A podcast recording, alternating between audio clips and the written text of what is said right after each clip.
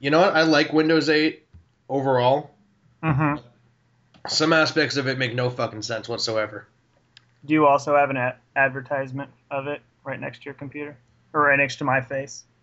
Mm, oh, um, the one that says best. uh, It's a Best Buy one, right? Yeah, for a computer. but it has- Touchscreen PC starting at three twenty nine ninety nine. Says- Yeah, Yeah. Windows 8. shop now. Yeah, Islam national underground thunder bounce when I stop the ground. Like a million elephants, a silverback orangutan. You can't stop a train. Who wants some? Don't come unprepared. I'll be there, but when I leave there, better be a household name. Weatherman telling us it ain't gonna rain. So now we sitting in a drop top soaking wet. In a silk suit, trying not to sweat. Hit somersaults without the net. But this be the year that we won't forget. One night. Wait, okay, but before we even get started, um, it's Bong Joon Ho, right? Um, I say Bong Joon Ho, but Okay, I, I will say Bong Joon Ho because I do not want another Drinko Petrucci. but we are both we are both white. So That's true. We are Caucasian. we know it now. We know what we're starting the podcast with. When I really it was bad all along before you left ass up to a ball of power. Thoughts at a thousand miles per hour. Hello ghetto, let your brain breathe. Believe there's always more.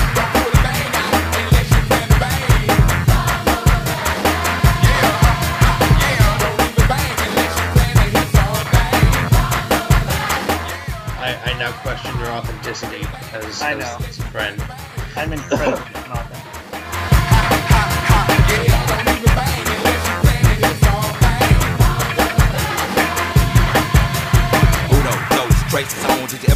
rock a microphone like that? There, we still stay street. Big things happen every time we meet. Like a track team, crack team, dying to geek. Outcast bumping up and down the street. Slam back, Cadillac by five niggas. D 75 MCs freestyle to the beat. Cause we get crunk, stay drunk at the club. Should've bought an ounce, but you caught the dub. Should've held back, but you throw the punch. Supposed to meet you good, but you packed the lunch. No D to the U to the G for you. Got a son on the way by the name of Bamboo. Got a little baby girl for a year, Jordan. Never turn my back on my kids for them. Should've hit it, hit it, hit it, hit it. Rag top. Before you re up, get a laptop. Make a minute for yourself. Welcome to the Abandoned Theater segment of the Speaker Screens podcast vlog.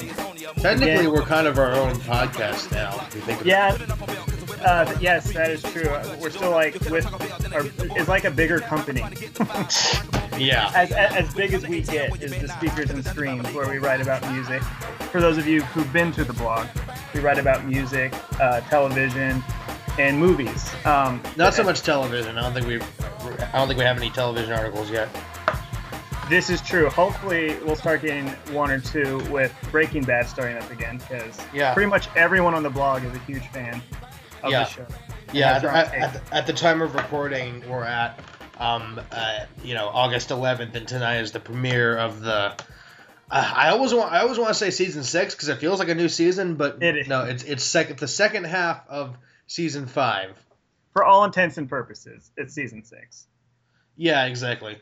It- Um, it's all. I mean, and and really, I mean, for a television show, it is quite cinematic, and could we could deve- one day develop an entire, you know, uh, podcast on that, and hopefully we'll get one together. It seems like Kyle is trying to get one for that. Well, well, Kyle is trying to do one for every episode, and I think Yes. that was sort of our plan. I'm not sure if I'll be able to do it.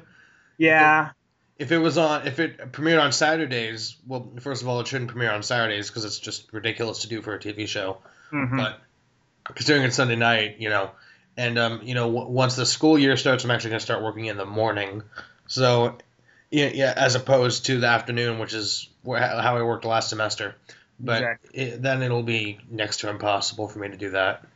Yeah, uh, same here. I'll be getting up at five thirty, six o'clock starting tomorrow. So Oh, oh you start you start working. Oh, for, yeah, you start working uh, like preparing lessons plan lesson plans or something. TJ is a teacher, by the way. If I am. don't know. He has and le- I and I love legit, it. Yeah, you got you got a legit legit career. The um, th- th- this would be my side job if I got paid for it, but I like doing it. So The idea of getting paid to podcast is just such a foreign one to me. yes, it, it, it's ridiculous. Th- that will never happen for us, but hopefully we'll collect a small group of awesome fans. Okay, so so what we got in the docket today is um uh the main segment of the podcast is going to be um something that I I completely stole from the B Movies podcast, which is a podcast that I listen to about movies um that that I very much like. You, you know, that I listen I listen to every week. The advertisement just changed for me. Did it change for you? Yes, it did. State Convenient healthcare and more services. Oh, really? Because Because I have State Farm. Oh, that's weird. I have Walgreens. Oh, all right. Well, yeah, I stole this. I, I stole, I stole this pod, podcast topic from uh, the B Movies podcast, which uh, is for Crave Online or something like that. I just subscribed to it through iTunes. Um, but the the general concept is um, since we're about a third of the way through the decade, um, me and TJ are going to list our top ten favorite films of the decade so far. And the threshold that I have sort of um, that we're using for this is from January 2010 to um, around May of this year. hmm and um, but before that, we're Yeah, going we're gonna end with that. we're going to end with that, even though it's going to take easily the most time out of, out of the podcast. Absolutely. Um, but but before that, we're going to well, let's just start it out. Start off. We're going to start by talking about um, one movie that's currently in release. Mhm. We, we might bring up a couple of other, a couple of other ones, but the one we're going to discuss formally is um, Elysium, the latest film from Neil Blomkamp, who really kind of really kind of exploded into popularity with uh, District Nine, came out four years ago. I mean, you know, if some people knew knew him through the short film that he made, um, Alive in Johannesburg. I think that's what it was called. And it's basically it's basically District Nine. It's it's it it was the basic idea for District Nine, just in a short form. TJ, why don't you explain the plot synopsis for um for uh, Elysium? I just realized we never introduced we never introduced ourselves. That's true. I am TJ Dwayne of Abandoned uh, Theater Podcast, and this is Uh, I'm I'm Robert Beck. We're uh, you didn't mention that we're both writers for Speakers and Screens. You you mostly write about movies in the abandoned abandoned theater section. I'm actually working on a piece on a certain animated movie nice. that I'm yeah I, I want to put up sometime in the week. I'm like I suck at I suck at ending things. Like I'm on the last the last paragraph or so, or you know I'm I'm at the length where I should really be concluding it, but I have no clue how to. Mhm. Um, that's one of my big problems in terms of writing. Um, but anyway, yeah, let's go back to Elysium now. now that we've introduced ourselves, uh, th- this is going to be a clusterfuck to edit, but Yes, I feel I feel bad for Kyle. let, nah, just let's let's just go on with it. Okay, so Elysium, Elysium. Elysium, Elysi- explain Elysium.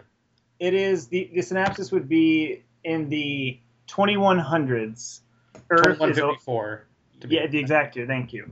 The Earth is overpopulated. It is polluted, and pretty much all the rich people have left on to go to a space station that looks kind of like the Halo Halo from the video game, up up floating above Earth.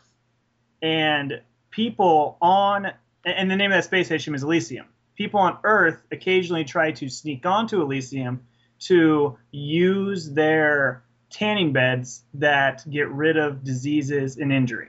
That's like the basic And they're called, and, and when they come, and when they smuggle themselves onto Elysium, they're called illegals.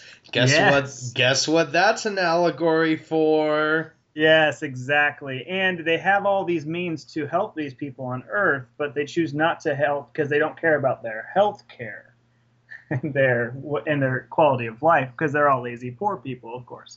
And Of course. the people on Earth are making the the robots and weapons of war for the people on Elysium to protect the people of Elysium from the people on Earth who are making the robots.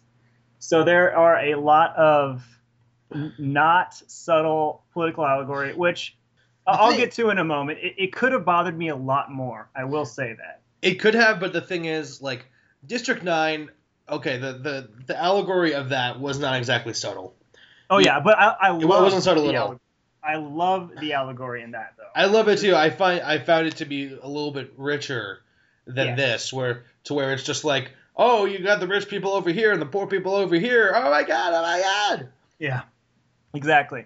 Our protagonist is um, Max, played by Matt Damon, who, in my opinion, does a solid job, but mostly because he's Matt Damon. So he whenever plays see- Matt Damon. Oh my Yes. god, I haven't seen him play anyone else since So since The Informant. which he's fantastic in. I He is totally fanta-. He is fantastic in The Informant. But it, having said that, while I fault Matt Damon for playing Matt Damon, at least they didn't hire a, an actor who had less charisma. Because at least when I see Matt Damon, I'm like, I like you, Matt Damon. It could be worse. You could be Taylor Kitsch or or any of these slew of actors that people try to build up to be the or Ryan Reynolds, someone who I despise seeing him in every movie Oh, I've wow. ever seen. Him. I really dislike Ryan Reynolds as an actor. Could be a nice guy, no idea. but I, as an actor, I'm like, I'm not saying that because Ryan Reynolds is in it. Um, right.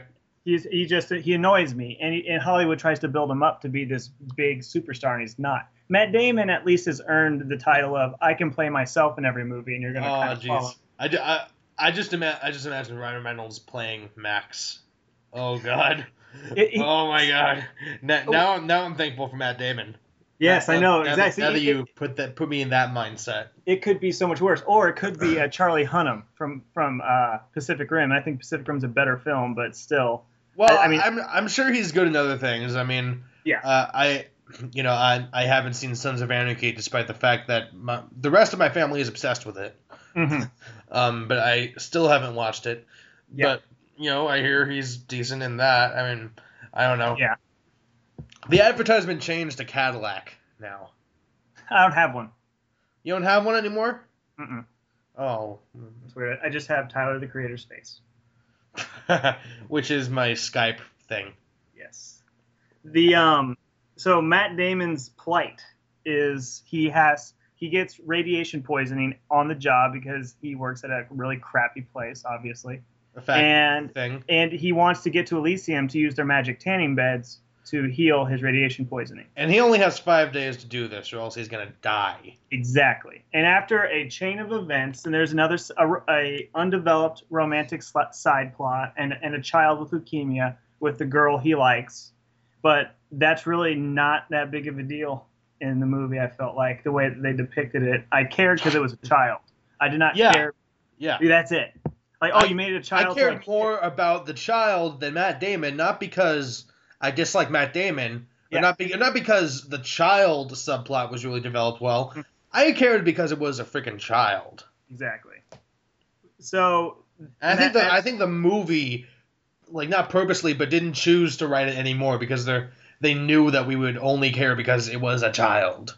Yes, exactly. I mean, it, it, it's a it's a not a character. It's more of a prop. Yeah, it, it's a it's a device. Yes. So Matt Damon, through some of his old buddies, because he used to have trouble with the law, or Max, sorry, the character's name. He gets. You can't tell. I know. So we'll, call him Max Damon. So he gets. Oh, Um, how, how would you describe it when when he gets outfitted with all the cybernet? oh, it's badass. He gets like this um, Yeah. sweet robot suit. It's kind of like, um, it reminded me a lot of uh, uh, uh Doctor Octopus. How Mhm, like he gets the thing grafted into his spine and mhm. the thing is in his neck. It, it's a lot like that, except the, instead of a bunch of tentacles, it's uh, this thing, the you know, robot thing. I don't really know. It, uh, it, it didn't totally explain what the benefits of that is, other than you know, Super strength. super strength and punching people. Exactly, wh- wh- which he uses effectively throughout the rest of the movie. But so the movie starts from there, and it just kind of goes in its wild, uh, in it, on its wild adventure, which was thankfully not like a two and a half hour movie. Like, Oh my god! Thank God. I know, I Oh, was, thank I God was this wasn't. Thank God this wasn't Man of Steel. exactly. I mean, and I'm implying right now that I didn't like it, and I have to say I'm not the biggest fan of this movie. But No. however, there there are parts that I appreciated, and its brevity was one. Yeah, yeah. It it, it, it felt shorter than District Nine. Yeah, it did. I think Um, I think it was shorter than District District Nine actually. I do not know the runtime on District Nine. I don't remember. Now I have to look it up because now Yeah. I'm uh, now I'm like completely now I won't get that thought out of, my mind. That's just the way Exactly. I work. Uh, District Nine is 112 minutes, so um, Yeah, eight minutes shy of two hours, and I think Elysium was only around 90. something. Yeah, it was it was like 140 something. No, uh, an hour. and 40. Um, 109, 109 minutes. There you go. Um, the so my issues with this uh, movie, I have to say that I've seen 15 movies so far this year. I, I don't. I, the first half of the year, I never see as many as I do in the second half of the year. I, I play a lot of catch Because up. the because the first half of the year is usually shit. Exactly.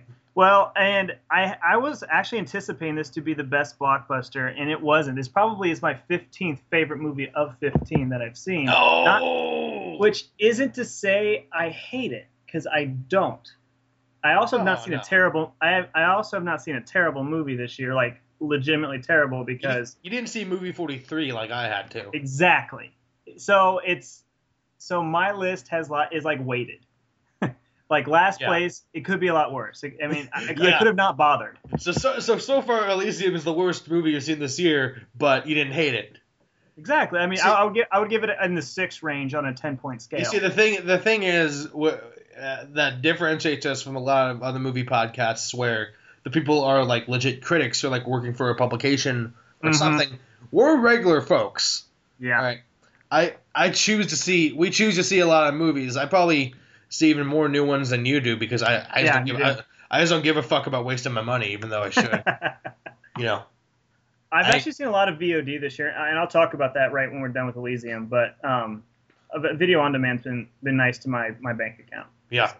But um, so Elysium, my issues. My biggest issue is the fact that I think the story is sloppy, and I think that Yeah. it's very, it's too serious. Now, having said that, the there's a there's a character that in this movie that I really enjoyed. Oh he wasn't yeah. com- he was not complex.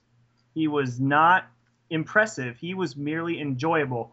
He, he was just, belo- simply bad ass. Yes, it was Sharlto Copley's uh, the star uh, Wikus from uh, District Nine.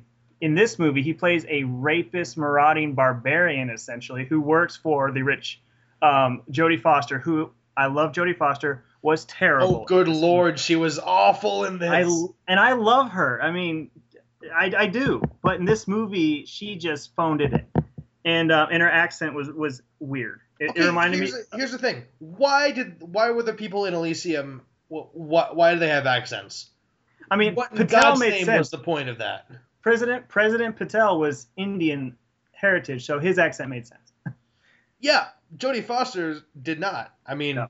It wasn't a French accent. it was not a French accent. She spoke French in the near the beginning, and her last name is uh, Delacourt.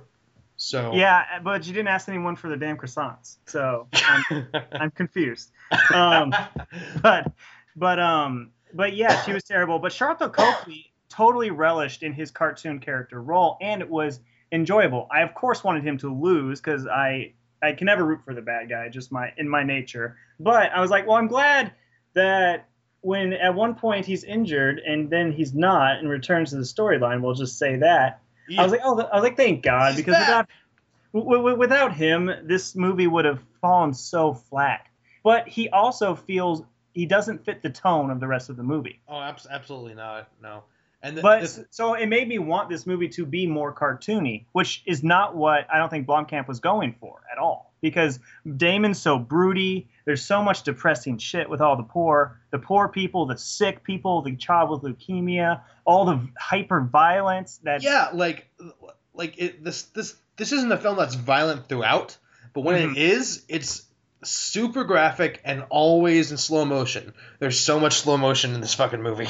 Yeah, and, and like you see you see someone's face get torn off in slow motion. You see someone get blown to bits in, in slow motion. When you see a ro- when you see a robot get blown to bits in slow motion, it looks pretty sweet. When you Yes, see a person, it's just like, oh, why is it, remi- it, it reminded me in Looper whenever the uh, the, the the psychic child uh, blew up the hitman. It actually reminded me of um, uh, Christina Hendricks getting her head blown off in, in Yeah. Drive. Yeah, and having said that, I would say that if I was to go to the most graphic movie, predicting what would be the most graphic movie at the start of the year, would have predicted something like Only God Forgives. I would say that this movie shocked me more with its violence. Not Oh I'm yeah, of course. I, I'm not against the violence. It's it's violence. It, I mean, I'm I'm a pretty chill guy. I, I don't want to go kill people after I watch this movie. Well, there's But- one there's one scene in Only God Forgives that might be a little more violent.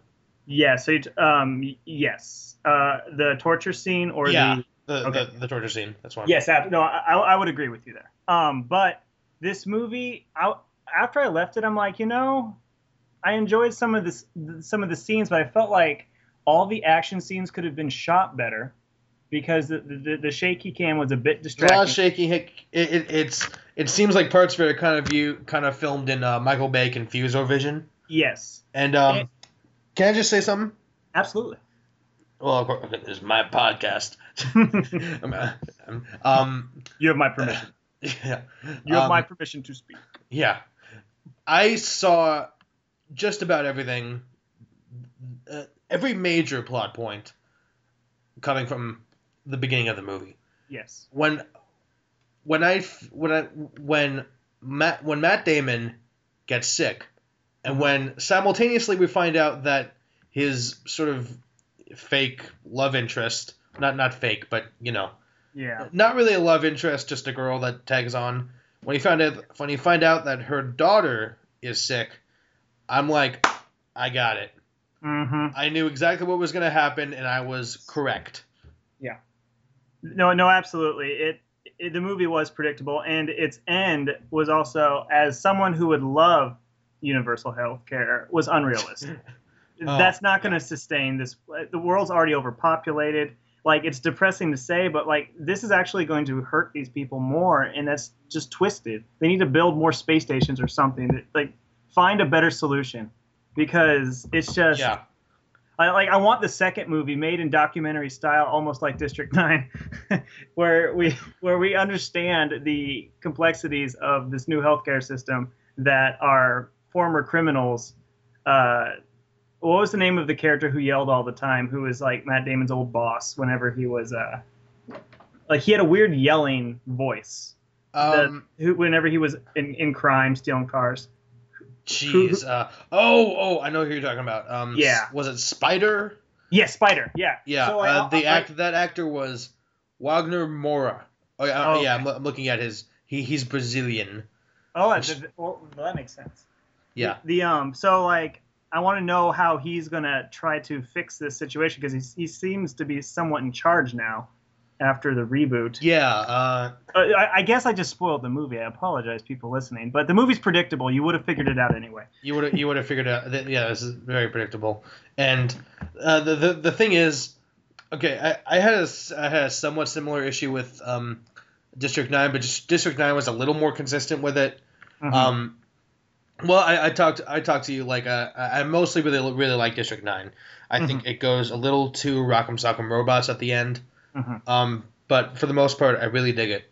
Uh, this movie not only does it, it it's pretty much Rock'em Sock'em Robots from um, 30 minutes in. Yeah.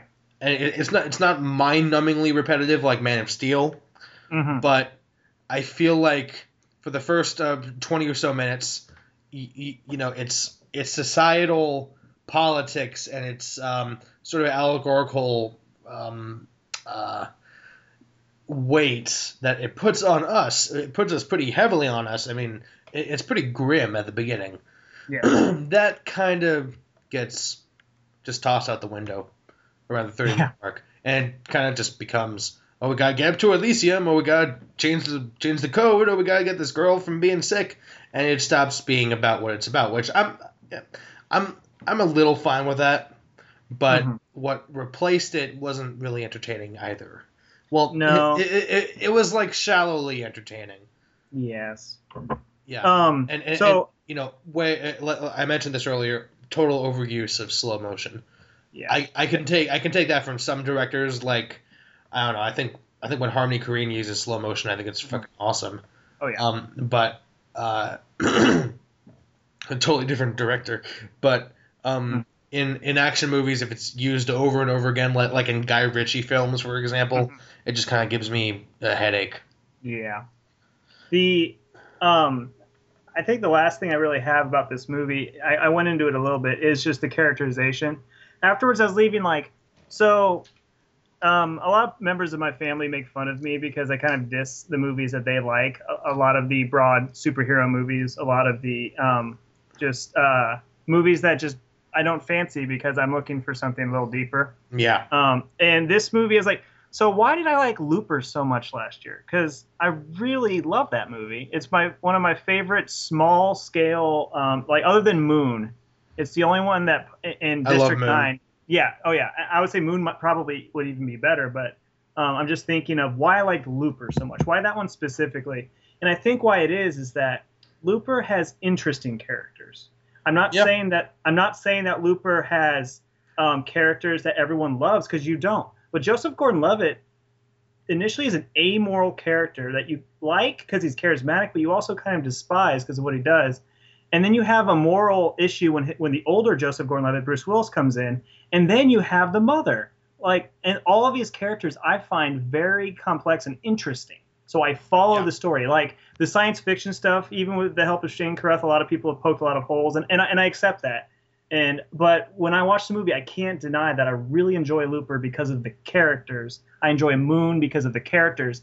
District Nine because I love Wikus is a loser, and I love him. I don't know why. I follow his character, and I need that to be my wedge into this science fiction story. It's also why my favorite blockbuster of the year is, other than Pacific Rim, which actually has an issue with that, but uh, Guillermo's personality comes through in the character design and the plot so much, where I feel like that Yeah. in itself is kind of a character. But otherwise, it's it's Iron Man three, just because Robert Downey Jr. I follow him, like Yeah. willingly, because he's very good at that role. Yeah. The, I mean, that came out like at the tippy tippy top of summer, Yes, and at the time I was like, this is good, but you know, this this this and that is gonna be way better. Mhm. And as summer is really ending, I mean, the only other, I guess, summer movie I've yet to see is The World's End. Um, Mhm. That's probably one of the better summer movies because it's just been Yeah. such a such a disappointing summer, to be honest with you. and even Star Trek, which I would give a light seven, a strong six, is not the biggest fan of franchise. I have to admit, it's better than Elysium. Why? Because of the characters. Like, See, I see. I like the. I like the new Star Trek significantly more than a lot of people. Well, it has a it has a really high Rotten Tomatoes score, but there are significant det- detractors. And mhm. whenever they bring up you know a lot of their points, I'm like, I understand what you're saying. I don't really care. Yeah. I mean, I mean, you watch Star Trek and you just you're impressed by the chemistry of the cast. Like- yeah, yeah, and also just the the sense of adventure that I get from Yeah. from those films, and, and, and I still get get that from the new one. I I, get- I had a lot, I have a lot of fun with it. Yeah, I mean, I, I think the new one's really fun. For me, I mean, it's probably the same stuff you see you hear echo throughout the Rotten Tomatoes world, but like just the the third act is kind of is where I, I st- stopped enjoying it quite as much. But I still have to say I enjoyed Star Trek. And again, I've seen so few bad movies that that would be my second least favorite movie of the year, which is hilarious because I, I could honestly say I enjoy Star Trek Yeah. too. So Um, yes. Anything else to add about Elysium? Um, not about the movie itself, but my experience with it actually has a pretty happy ending because there was this there was this glitch that went on throughout the whole film. I can't tell you what it was, but like every thirty seconds or so, like the, a frame would like shift or something, and Mhm. and there was something wrong with my theater, and like, um, I I love my theater because they work extremely hard to make sure everything runs just peachy fucking keen. And Mhm. whenever the slightest thing is wrong, they give us fucking free tickets afterwards. And Right. which which is what happened with this. Like I remember when, I remember I went to see um, Avengers with my grandpa, and um, uh, the air conditioner apparently wasn't working. I, I couldn't tell. um, Mhm. And this is a packed house, so I'm kind of surprised that I couldn't tell with all the people in there. Yeah. But uh, before the movie started, they came in and, and they said the air conditioner isn't working. Uh, we're going to give you free free passes afterwards to have a better experience. So I got a free I got a free pass out of this. So yeah, it wasn't a total, it wasn't a total waste of time. That, that that that would be worth it. You could probably use it to see the the world's end. Yeah, that's probably what I'm gonna do. What I'm gonna do. Um, the uh, do you want to talk about other movies? Just Yeah, uh, well, uh, briefly. Well, I sort of wanted to segue because Sharlto Copley is in this, Mhm. and uh, this week I, I also saw um, on the internet um, VOD. Uh, I saw Europa Report. oh, which- nice. Which uh, also has Sharlto Copley, and uh, I gotta say I, I've seen, I've only seen now three movies with Sharlto Copley in them. The two Blomkamp films Mhm. and um, Europa Report. He plays a completely different character in all three of those films. Mm-hmm. I, I, I- I know he was in A Team a few years ago, but I, I didn't see that. Um, but I, I'd I'd love to see him do do more stuff because he seems just from the just from those three things, he seems he seems far more versatile than um, you would have known only seeing District Nine. Yes. Um, but um, uh, I, I don't want to go for too long about it because I do want to get to the list, and we're about Mhm. 30 minutes in. But yeah, yeah it's about um, it's about um, a, a group of astronauts to go on a space station to go on this um, two-year-long trip to um, to uh, Europa, which is one of the moons of Jupiter, which is covered in ice, and there's believed to be water underneath it. Um, and that's actually IRL in the real world. Yeah. You know, it's, believed to have, have Yeah. water underneath it. And and um, what I love about this film, um, it is found footage, uh, so you, you might. And, and, and, and the thing is, it has every opportunity to be completely kitschy and be completely gimmicky, and Mhm. it almost never is. There's there's one one thing at the very end where I'm just like, uh, I didn't really need that, but um, this film is so much of what I love about um, about about space films. Nice. Uh, and it's about the wonderment and the endless possibilities of exploration. Uh, that's what I love about space films. That's what I love about um, films like 2001: A Space Odyssey. Um, Mhm. I was gonna say that's what I love about Alien, but Alien isn't really about that. Um, Yeah, A- Alien's very claustrophobic. It's almost the It's opposite, which is, which is which is so interesting. Yeah. Um, but the the majority of space films that I love are of, of that nature of uh, about exploration and about just um, the wonders of that. Mhm. And in, in many ways, this is the kind of film that Prometheus should have been, Mm, yeah, but instead ended up being kind of kind of Rock'em Sock'em Robots. mhm. That's just sort of that's just sort of my name for mindless action movie. Yeah. Robots. I think that's my new thing. For a mov- especially for movies that think that they're more heady and they end up not being quite as Yeah, yeah. I mean, there was enough about Prometheus that I liked enough to Mhm. like it, but Mhm. it's it became a little laughable when it tried to be intellectual and just so so was not. I, I 100% agree. Um, but yeah, th- this is very much the kind of movie that that that movie could have been, and on a much a much bigger budget as well, and much better, much bigger art design. Like uh, this is a very minimal movie. A lot of it takes place inside the space station, but uh, I think it's very effective, and I think if you know if you get a chance to see it, then I definitely think you should. Most definitely. Uh, uh, it sounds good. I've heard about it otherwise, and then you just pretty much sold it to me. I, I- I need to give it a check. I need to check it out sometime soon. Yeah. Um, on VOD today, I just watched uh, Prince Avalanche. Um, Oh, Da- I want to see that. David Gordon Green's newest movie. Um, David Gordon Green is famous for starting off to be a very poetic indie filmmaker early in his career with George Washington and, and other films that were just as critically acclaimed. Then he went over to the studio um, system and made Pineapple Express, which was funny, and then um, Your Highness and The Sitter, which were I have not seen, but I've heard are significantly less funny and I pretty will- terrible. I will defend Your Highness to the That's interesting. days. I Nice. it is stupid as hell. It is Mhm. mindless. I also laughed my ass off the whole way through.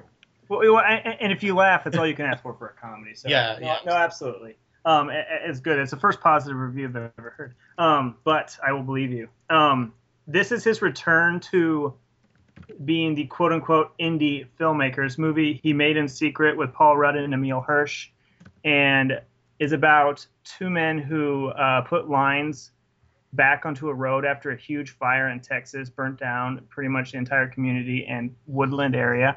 So now it's the next year where these two men and other people uh, on other parts of the road, but this part of the road, just those two, in, in the late '80s, are are trying to put uh, you know put the lines back on the road, as it were.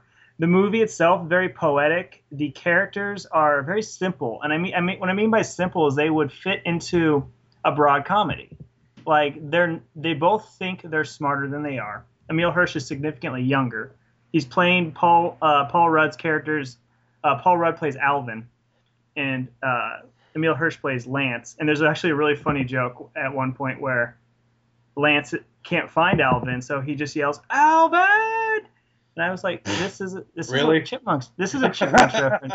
Like, but it's just pulled off so deadpan that it works. It's it's not like watching a CGI chipmunks movie. It's actually like a weird, absurd joke. And these char- and these characters, so you have Emile Hirsch, who's this simple-minded kid who thinks with his uh, libido, he wants to get the little man rubbed. It's all he wants on the weekends. Is he wants to go back to the city, leave nature, because this is pretty much just a very nature-oriented um, space, and it's very shot in a very Malick poetic fashion.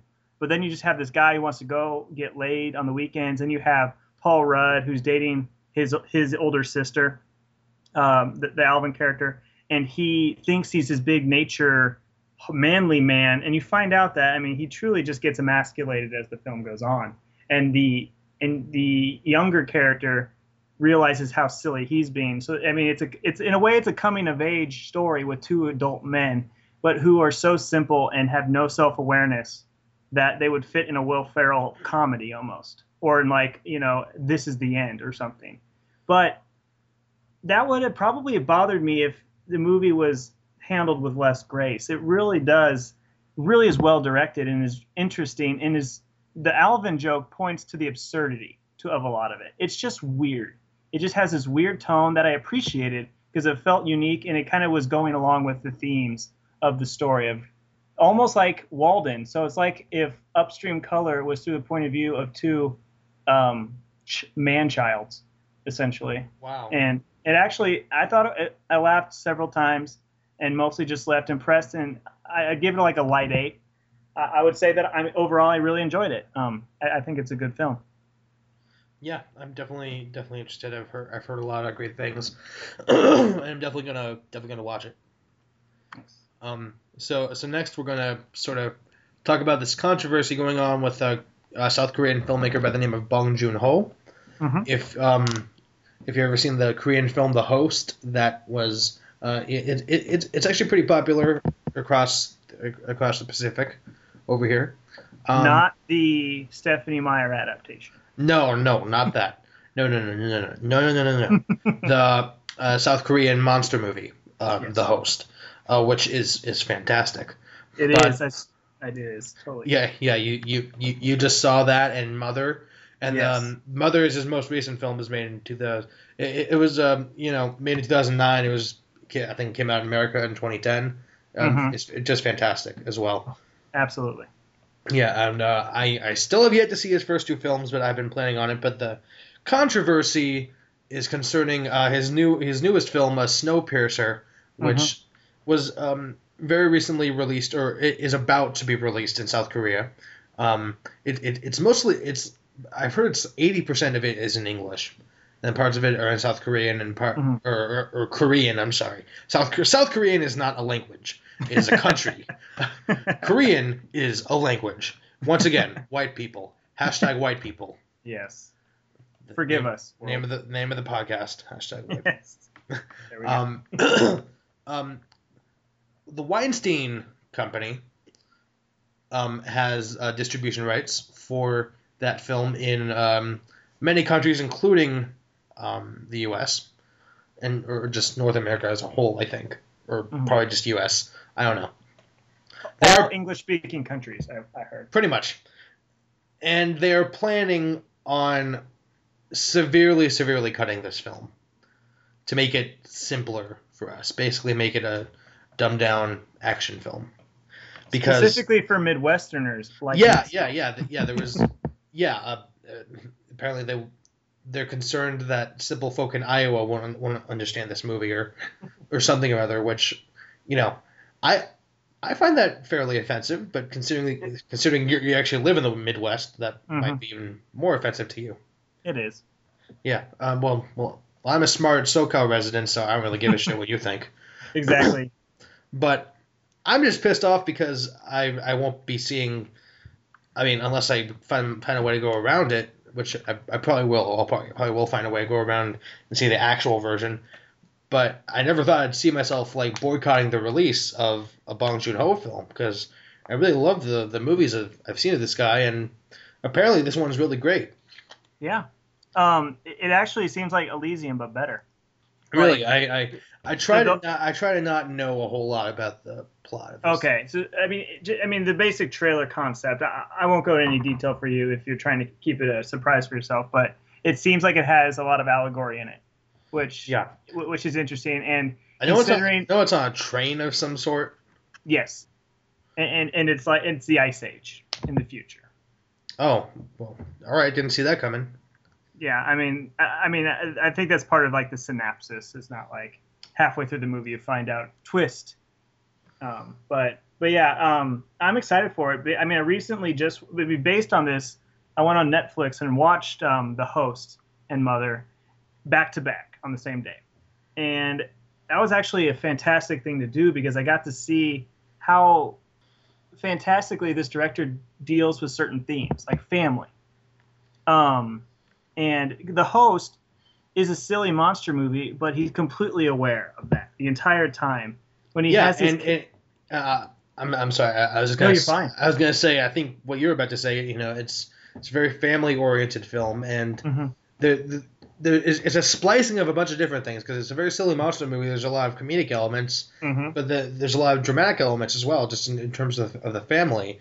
And you know, it becomes a very claustrophobic sci-fi movie at some points. Mhm. And one thing I love about that film is a lot of, um, well, not a lot of times, but sometimes it it feels like, um, how. I mean, I, I mean, this is basic. This is basically a natural disaster film yes, kind of. Uh, a lot of the reactions that the country takes, uh, that South Korea takes, and just the world takes in general, kind of it, it kind of feels like, you know, Hurricane Katrina or SARS.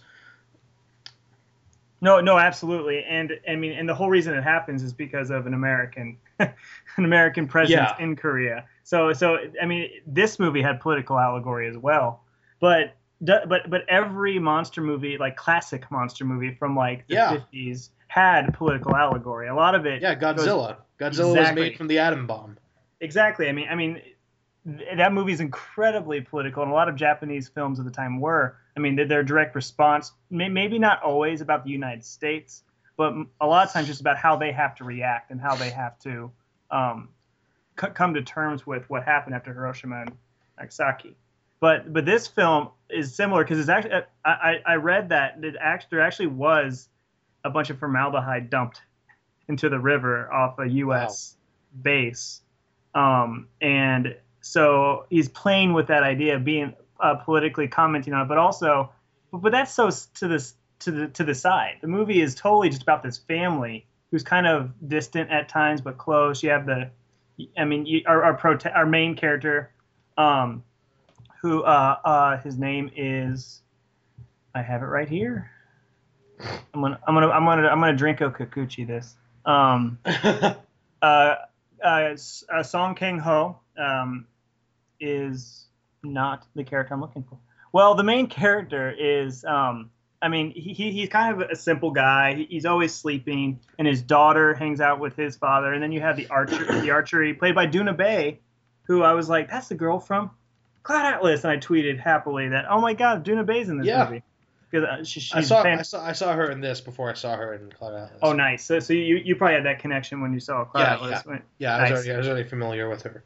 and, and I was really excited to see her, and she does a good job in this movie. And the other brother also does a fantastic job. So you have this family of two brothers and sister, their father, and then one of the, the main character's daughter. And it's just about how they are trying to go around and um, I just saw my Twitter. Um, uh, and, and they're going around trying to save the, the, the little girl who gets taken by the monster because they know she's alive. And the U.S. Pre- the U.S. government and the Korean government are trying to keep these people. It, it, goes back to SARS, like you're saying. You know, the government kind of doing scare tactic on the people. And but the movie's t- totally about the family and how they come together. And by the end, it's a semi-tragic and completely earned ending but you still have that sense of accomplishment to a certain extent because the family came together. And it's the exact opposite, and well, but it, but also exactly the same from Mother, which is uh, Bong's version of a thriller movie, like the revenge thriller, or, or, or where it's like a mystery where she um, a mother is trying to solve the, uh, whether or not her her mentally retarded or mentally handicapped son was actually murdered a girl, and he goes to jail, and she's trying to solve it to see if he did it or not, because she totally believes he did not do it. And that film is very dark in comparison to the host, but it's also again about family. Like, how far are you willing to go for your family? And you find out that this woman, uh, fantastically uh, acted, is um, is willing to go to any length. Uh, uh, Kim Hye Ja, again, white people, um, but she does a she does a fantastic job. And there's these absurd moments where she's dancing in the wheat field, and then the final shot. I mean, it's all shaky cam, but it's perfect on the bus. It's just perfect. It's just beautiful. That I mean, I think I mean, um, when we get to our lists, um, this movie I can because AV Club I read through theirs and they consider this a 2010 release. This will easily make my honorable mentions. yeah. Um, because definitely. it's Mother. I would say I liked it more than the host, even though I think both Yeah, films sure. are fantastic. Both films are fantastic, and it's not it's not really fair to pick them against each other because I think um, uh, Bong Joon Ho has proven himself to be extremely diverse, but he's always he shoots movie incredibly professionally. His action scenes in the host are so flawlessly shot. Like Yeah. The camera movements make sense. You understand what's going on, and when you don't understand, like, oh, who just got eaten there? It's because you're you're you're through the point of view of our main character, so you're confused alongside him. The director wants you to be confused at that moment, like he's in control of his film. And that's why he can switch from comedy to drama to horror with because he's just proven himself, at least with these two films, to be in control of every moment of his film, almost Hitchcockian in, in the way that he does it. I love it. I'm so excited for Snowpiercer, and I'll I don't know if I'm going to wait for the director's cut yet, but I will in some way see this film because I'm Okay. hoping it's just as good. And with that, let's go into uh, the the main real topic of the of the of the of the podcast. Um, Mhm. Our list, our each of our individual lists of the best films of the 2010s so far, as in the last three years, basically. Mhm. Um, how about I go first? Yes.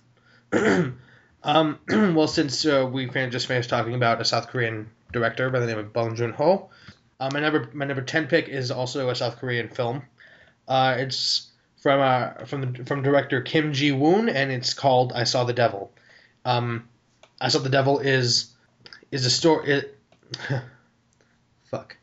Uh, I'm sorry. I'm terrible at just. I, I have to think of premises No, no. before I say them. It's a it's a story of basically a murderous serial killer psychopath. Um, uh, of course, I would like those in my movies. Who Mhm. who kills the um, to be wife of of uh, uh, a police officer. Um, well, well, he actually works for. He's actually a secret Ser- secret service agent, but he this this man, this agent, he becomes determined to um, you know track down the track down his killer, and he tracks down the killer fairly early in the film, and instead of killing him, uh, the killer, he chooses to slowly but surely break him, um, and it's it admittedly is one of those you know fight the monster too hard you'll become the monster yourself type of movies. Mhm. and that that's definitely been done in both horror both horror films and and uh, and action films. But this this film is so well done and it's so thoughtful. And don't get me wrong, it is plenty violent. The, this is not this is not a pleasant movie to watch, but uh, the, there are moments of quietness, and there are also just fantastic sequences of just unbearable tension. Like it, it reminds me of the opening scene in in, in Inglourious Basterds, Hmm. where it feels like you're just stretching a rubber band so slowly, and you know at some point it's just gonna fucking pop. There's so many moments in this film like this, and the way it all turns out, j- just with the with the ending and everything, it it kind of disturbs me just to think about it. Um, this is one of the, this is one of those films like Old Boy for me, which is one of my favorite, one of my favorite movies of all time, where it's not just a revenge movie. It it strips bare the the human soul and really shows the depravity of the human condition in in a way that I, I think is just masterful. I have not seen it yet. I'm excited. I, I'm going to go through a mini South Korea Yeah, marathon. yeah, go soon. for it. Um, I'm going to see Old Boy finally in in Korean because I've only ever seen the dub and the movie. Oh is- no, no, fuck. I know, I know. So I, I would give it like a seven, like just just based on like it was distracting. So I, I don't fault the movie for that. I fault the dubbing. But No, but, no. but, but but but but I'm excited to uh, see Old Boy and also uh, the film you just mentioned and some more uh, uh, Bong Joon Ho movies. I, I, I'm Yeah. just excited just to delve into it because I've really enjoyed what I've seen so far. Okay, and uh, let's keep going. Um, my tenth favorite movie is also a not an American movie, and I have multiple movies from the same nation, uh, nationality in my list on my top ten. But it, this one's weird. Uh, directed by Iranian director Abbas Kiarostami, this film is actually a more of a Western European movie, Certified Copy. Um, it's starring um, Juliette Binoche, who's fantastic in everything she's ever been in and also um, British uh, British opera singer uh, William Shimell. And William Shimell plays an author who's doing a book signing in Italy. And Juliette Binoche is a French woman living in Italy who's a fan. And her job is to take him around Italy and show him the wonderful scenery. And they end up, in a way, falling in love throughout the film. They have these conversations but but as with any Kiarostami movie, you realize that the characters are playing these roles, and they're like play. They're at ti many times they pretend to be married when they discuss uh, when when they talk to strangers and they get pictures taken and they eat together and they drink together. And it just it's a fantastic film that's just infinitely fascinating.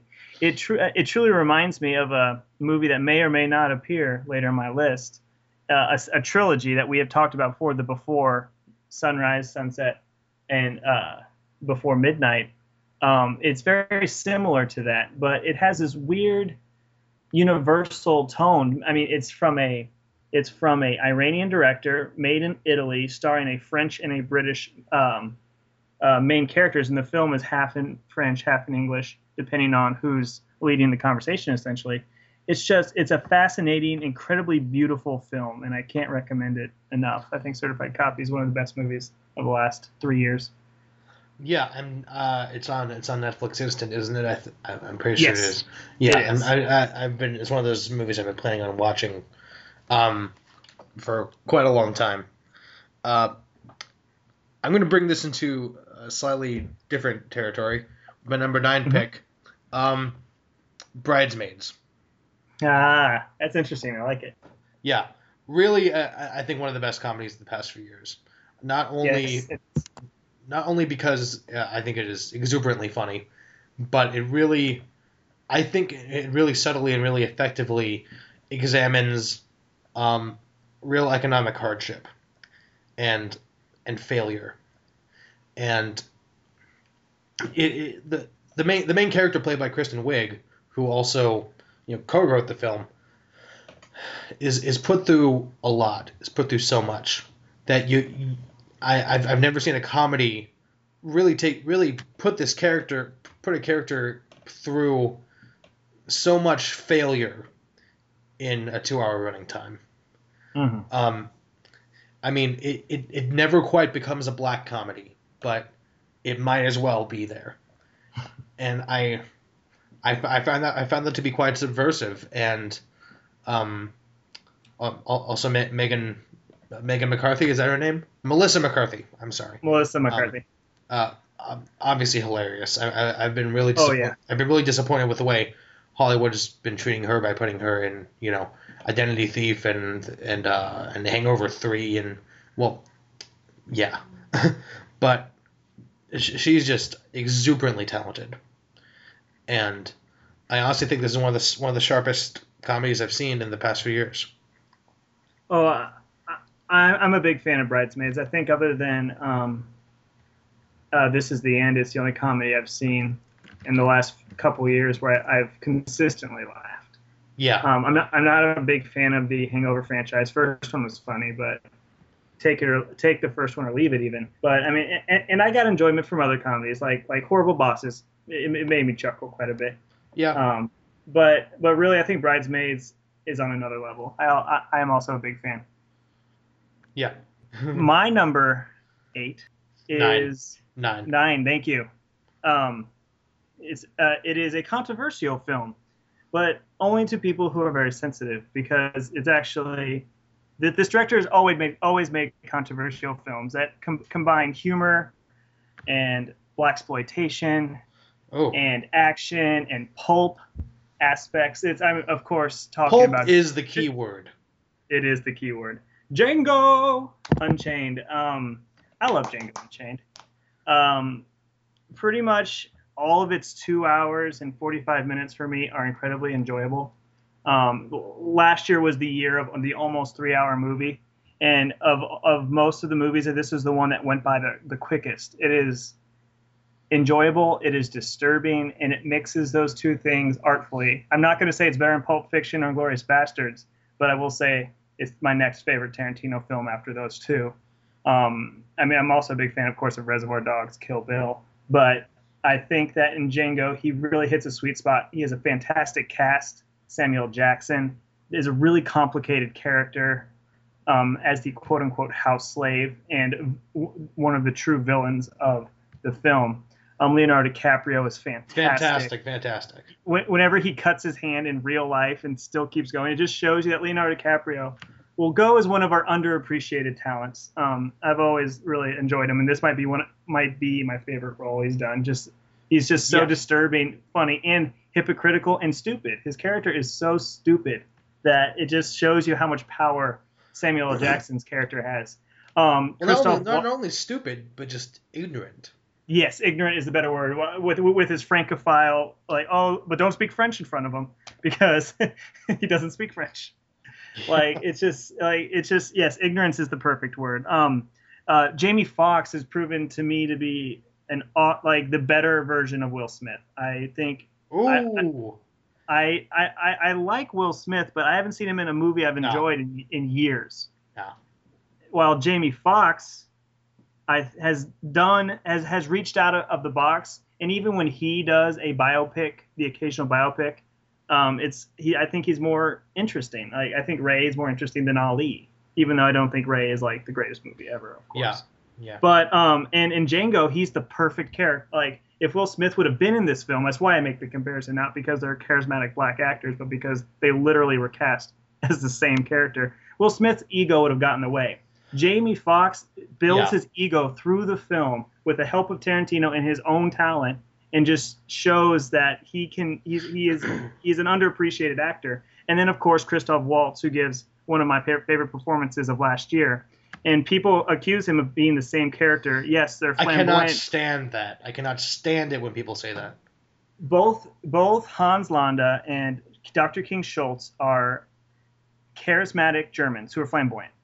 Otherwise, you have a cartoon character who is amazing and mind blowing in the way he can switch languages and intimidate you and frighten you in Inglourious Basterds. But you have an actual human being he's playing in Django. He's one of the most complex, interesting, and sympathetic characters in the film. He truly is one of the film's heroes, and I and I think his his presence in the script intimidated Will Smith away from the film. Yeah, I mean, I, I heard that um, Will Smith was offered the role, and he, for some reason, he was he under the impression that he wasn't the lead, and Mhm. so he didn't take it because he wasn't the lead, apparently. Even though the Django is in the title, uh, just nah, never mind. Um, but, but that's all I really have to say. I think this movie is, is great. I love it. Yeah, it's fantastic. It has, uh, I think it it it hits a couple of narrative uh, speed bumps hmm on the way out, but I, I really can't fault it that much. I really do think it's great. uh, mine number eight. Let me go back to the tab where I have this list. Uh, my number eight is um, the Cabin in the Woods. Ha. I really couldn't. I really couldn't keep this off my list, and um, it is really. Uh, I mean, uh, people call it a deconstruction of the horror of the horror genre, and that's true. but as someone who's a massive horror fan and who has just had to had to watch while this this great genre just goes through just so so much goes through torture porn, goes through horrible remakes after horrible remake. Um, this film, I mean, I mean, people call it a game changer, and that's true. This the, the word game changer is so unbelievably overused. It almost doesn't almost doesn't mean anything anymore. Unless, But this- unless you're 2001, you don't get to call your, or Citizen Kane, you don't get to call yourself that. Yeah, but the thing is, this film, in, in terms of in, in terms of horror, it actually calls for the game to be changed, and that's Mhm. why I feel that that is deserved. And uh, uh, and, and of course, uh, you know, I really, I really, I really like Joss Whedon, and um, his dialogue is as, is as rich as ever. I mean, uh, th- this film had a few of the best, a few, a few of the, the funniest scenes of any film uh, released last year, in my opinion. And, it was the best comedy of the year. Yeah, kind of. Yeah. Um, well, well, that and Django were literally the two movies I cited as the only movies I laughed throughout last year. So Yeah. The way Joss Whedon writes his characters, you can get like such a little glimpse of them, like not spend that much time with them, and still and still feel them as as as maybe not a fully three dimensional realized character, but you know that there's something there. You know that that person is far more interesting than maybe the movie allows you to spend time with them would, you know, indicate.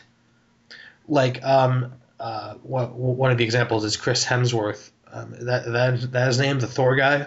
hmm He uh, he he plays he plays a jock, but he's talking about. Uh, I think earlier in the movie he's talking about.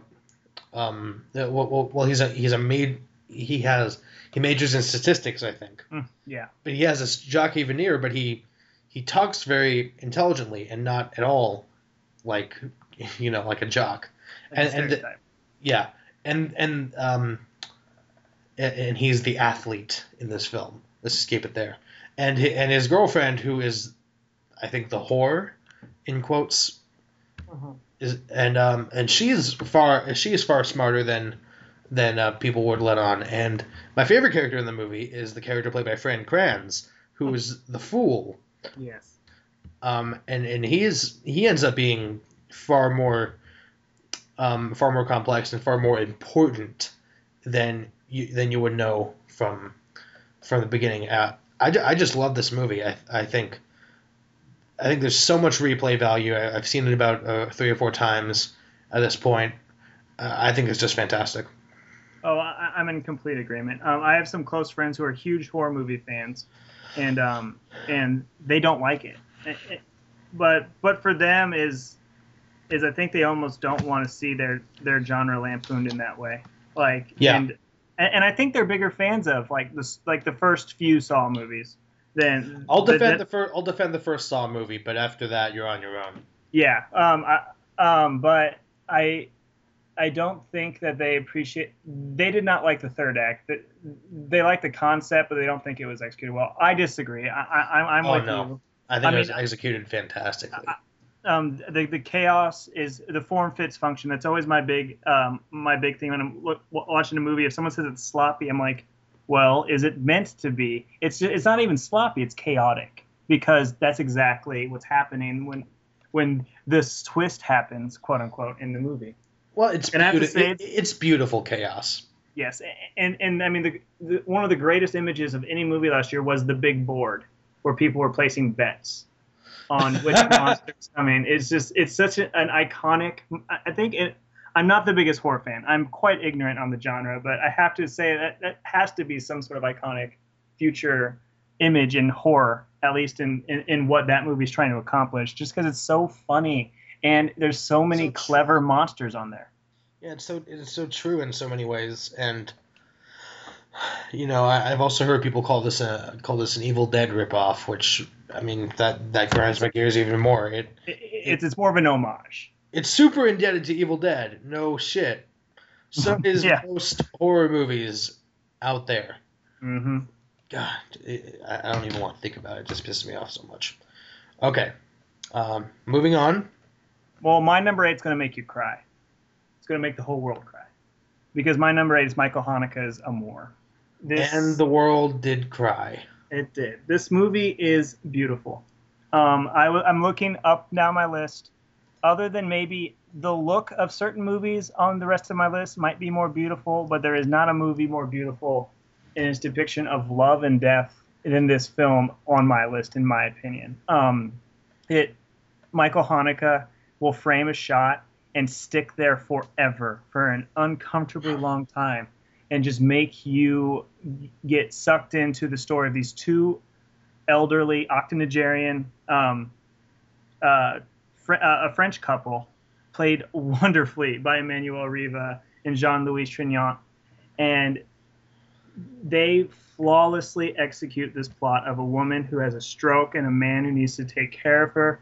And in the end he has a difficult choice to make. And it's heartbreaking and heartfelt and compared to the rest of i mean i'm i've always, i've been a big Haneke fan i haven't seen a lot of i haven't seen as more a lot of his more controversial films though um, I, I love the the black and white cinematography and the nihilistic look on um, mob mentality of White Ribbon. I love uh, Caché and the mystery of it and the guilt that our pro- the protagonist Juliette Binoche is in that one as well. Going back to certified copy, and I love the piano teacher for the for the, the pain that that character inflicts upon herself and others, and the, how much she hates the world. But this film is completely different. This film is called Love, and I think of any movie I've ever seen, it earns its title. Um, Yeah. Amour is the second highest film from last year that's on my list, and it's my it's it's become my second favorite uh, film of last year. I'm a huge fan. Yeah. It um w- one thing I just love about it more is that it, it really it's one of the first films I've seen really ever that tackles the issue of what when when you have to deal with what Emmanuelle Riva's character has to deal with. Mhm. Um, should you even bother going on living? Yeah, I mean, I she, mean, she it- she communicates quite a few times in the film that I, I, I don't want to deal with this. I'd rather just go.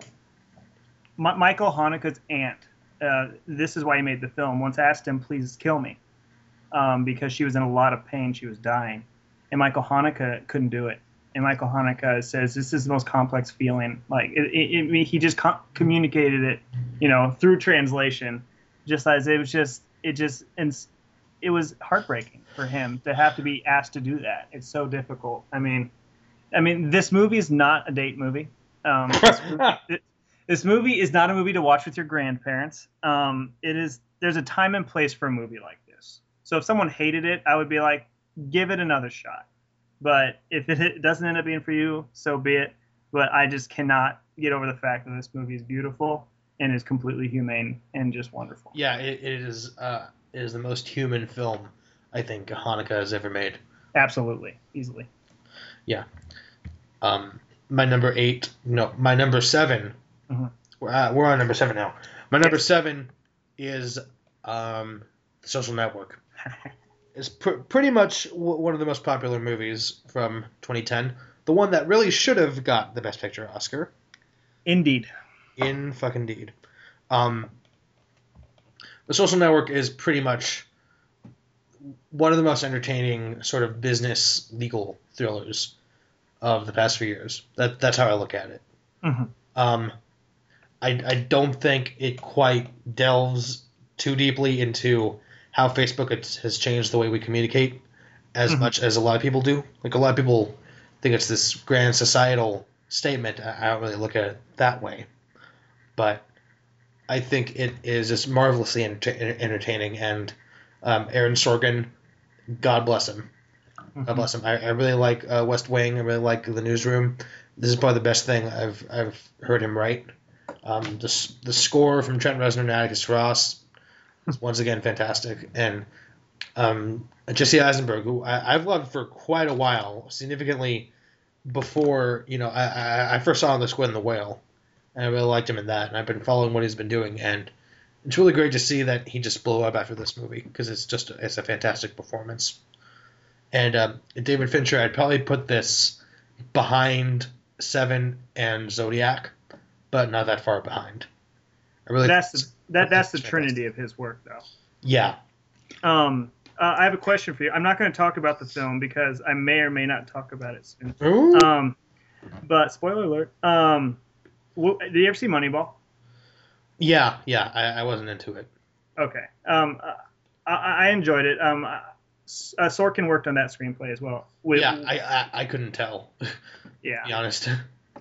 Um, I, I'm a fan, but it wasn't my favorite uh, film of 2011. Yes, it was Yeah. 2011. But but but but I am I like Bennett Miller's film. I like that and Capote quite a bit, and I really liked um, the cast. But but but but I could see the the the mehness of that someone would see in it. But I was just curious because because you're mentioning Sorkin. Yeah. Um, was it was that was that all you're gonna say on it? Oh yeah, because I, I'll, I'll talk about the social network soon. Oh yeah, yeah. Spoiler alert. Okay. Uh, my number seven is the only 2013 film on my list, Ooh. and it came out about May, and it is Richard Linklater's Before Midnight. Um, yes, the, the the film is fantastic. It it you know, given more time, it's probably going to rise on my list. Um, Yeah. But it, it, it it's so new. I didn't want to put it at like number three or something. Um, but it's just it's fantastic. It is the, the first movie of this trilogy. I've already talked about this on the podcast, but the first movie is such a fairy tale and the best kind of fairy tale because you totally get invested characters. The second film is the your second chance, and it's still again just executed perfectly. But this film is the reality after the fairy tale, Yeah. the, ha- the hangover. But it never goes so far where you hate this film because what it's done to your characters. You look at it as the next logical progression, and it's just Ethan Hawke and Julie Delpy are so good. I mean, they deserve Oscar nominations for writing and acting, and I don't know if they're Yeah. going to get that this year because this film's so small. It actually didn't do it, it didn't do very well. After inflation, it did worse in the box office than Before Sunset, which surprised me because I think this is better than Before Sunset. But maybe if it gets some Oscar nominations, cross my fingers, only for the fact that maybe more people get to see this film. Um, because it is, I, I think it should be required viewing for people in serious relationships because i i if if you look at the world romantically, eventually it's going to bite you in the butt. And these characters are facing reality, and they're fighting, and they're joking, and they're again just them walking around having conversations is just wonderful. And when they sit down and have to deal with reality in that that small hotel room, it's just becomes so claustrophobic. And Richard Linklater has again, I'm talking about complete control of his film.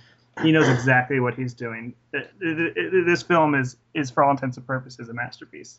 Yeah. Um, Richard Linklater. I mean, he just cre- he, he's he's really one of my favorite directors, and he mm-hmm. makes such hum, human films. Mhm. Makes such great human stories, and I I wish if he could keep the quality up, I'd, I'd love I'd love to see him pull a Woody Allen and just release a movie every year. Yes, Because because I I just I just love I love his films. and if he can keep up the quality, I'd love to see before Time or before Yesterday Morning and Yeah. in Well- in 2022. Well, even if even if he finishes here, I I would be okay with it. I would I would as well. This uh, this ends on just the perfect note, I think. I'm happy either way. End it here, Yeah. or I'm not going to complain if you give me another one because that, because like the Toy Story movies, and one of those are going to make my honorable mentions. Ooh. Um, um, these movies get better as they go. I, I was um, sort of debating on whether to put this on my list, but I didn't uh, for two reasons. One, I already have a 2013 film on my list, and you'll see what that is.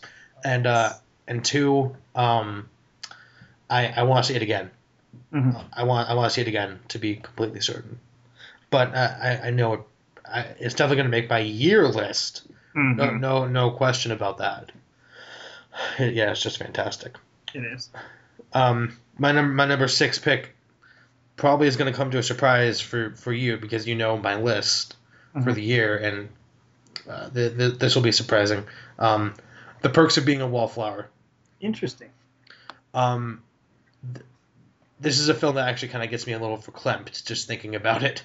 Um, because the, the first time I saw it, I I thought, wow, this is this is just a uh, this is a really good, this is a great you know teen movie, a high school movie.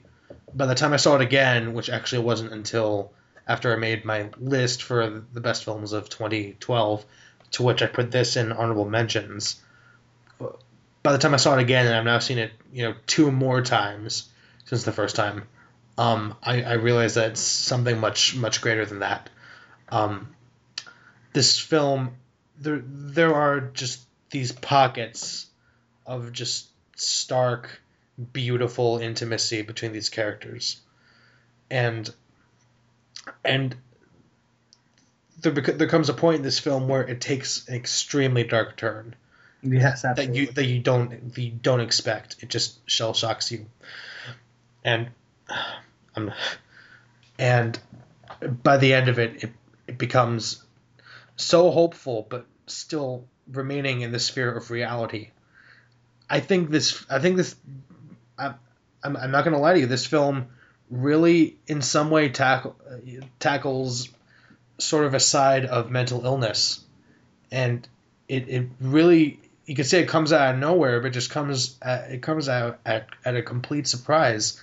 And I say this film tackles tackles that issue of mental illness with so much more reality and so much more subtlety than a film like Silver Linings Playbook, for example. yes, I, I, Which would was, agree which was super super Hollywood. It was. I, I like Silver Linings. Super but- Super Weinstein Company.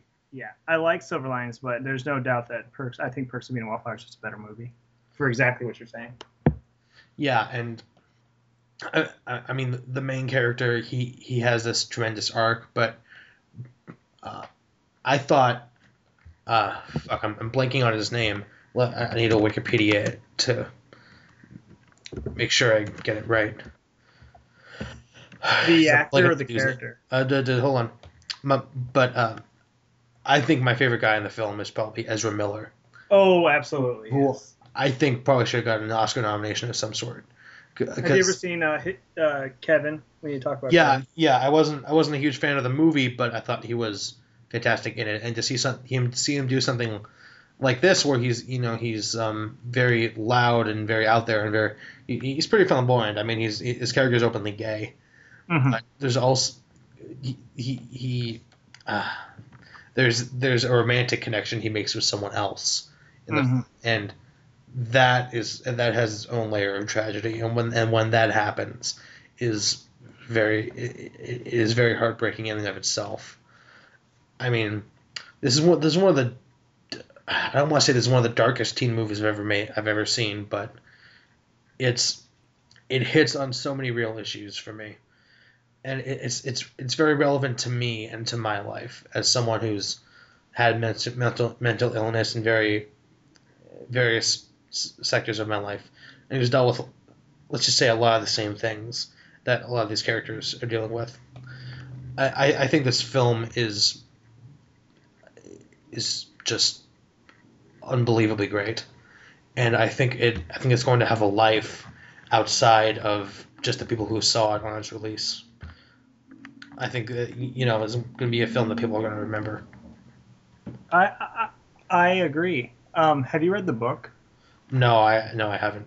I, I was just wondering because um, I think it's a great argument for allowing the author to write and direct his own film because uh, Stephen Chbosky probably mispronounced. Yeah. He is white, but he still has an awesomely weird name, and I don't know how to say it.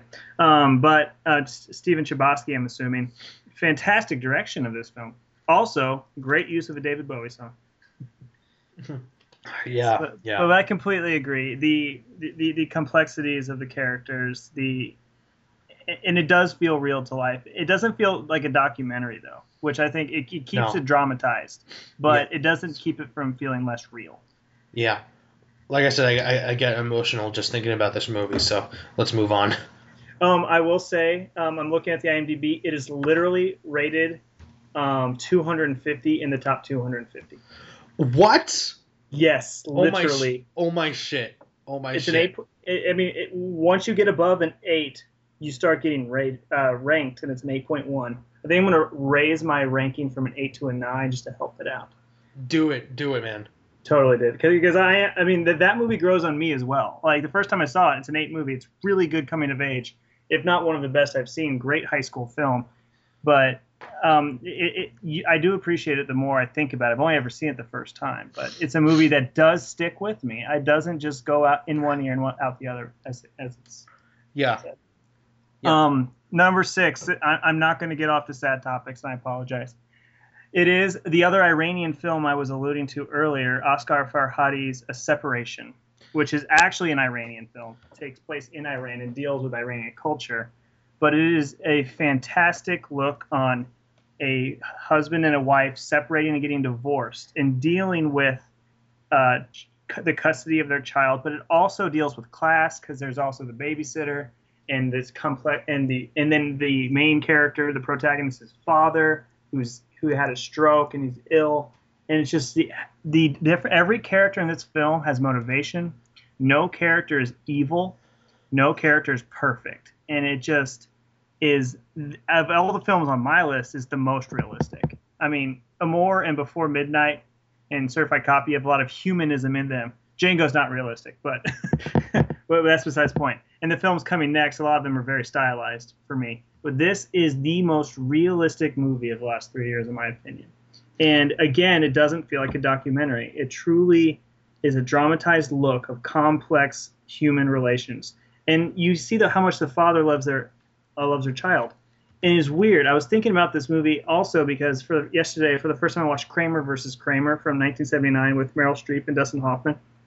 Yeah. And ag- and again, that's a movie that doesn't take sides. I mean, the, the people I like the least in that movie are the lawyers, which everyone hates lawyers, right? I mean, but uh, but I mean, I kid, but but I mean, but that's another way you look at Dustin Hoffman, and Meryl Streep, and you side with Dustin Hoffman because unlike a separation, he's more your main character, and you see him much more in Kramer versus Kramer. And but you still understand Meryl Streep's need to find herself and then want to be with her child again at the end, or, or um, as that court drama ensues. This film is not a court drama. It's mo- it's a family drama. It avoids Yeah. uh, until the very end. It avoids the whole courtroom thing. And unlike Kramer versus Kramer, which is um, it which deals specifically with the women's liberation movement in subtle ways, this film is dealing completely with Iranian culture and maybe with Iranian women liberation a little bit, but it is a fair look at the culture.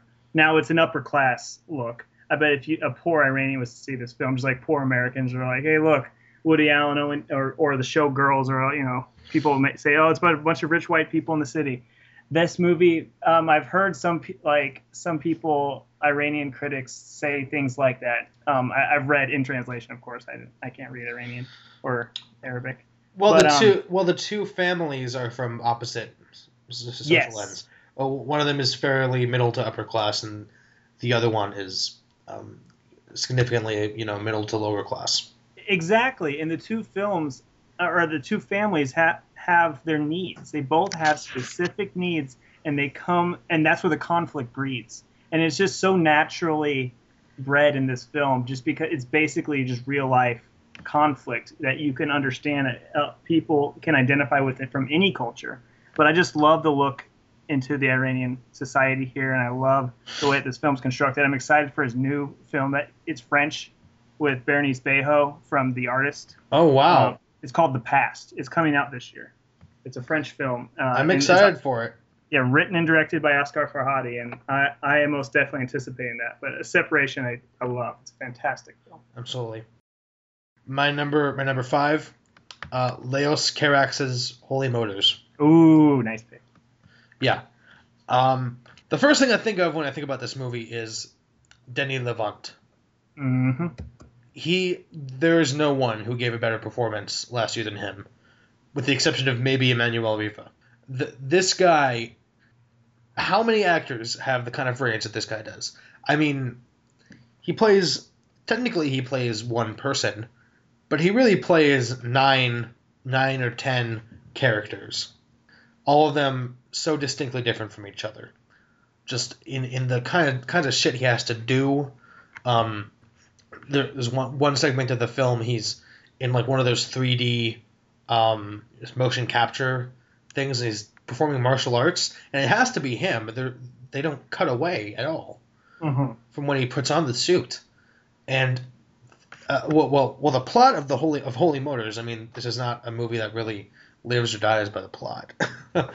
um, but it it could sort of be allegorical about the film industry.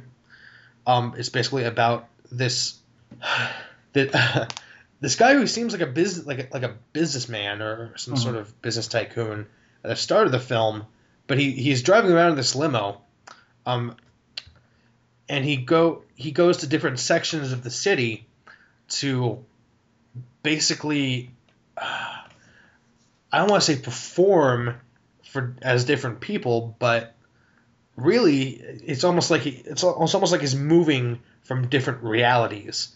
It's like Mhm. uh, nine different things, and you know they're, they're called assignments, and he, he's given a file with information, and he is his, the limo is basically a dressing room.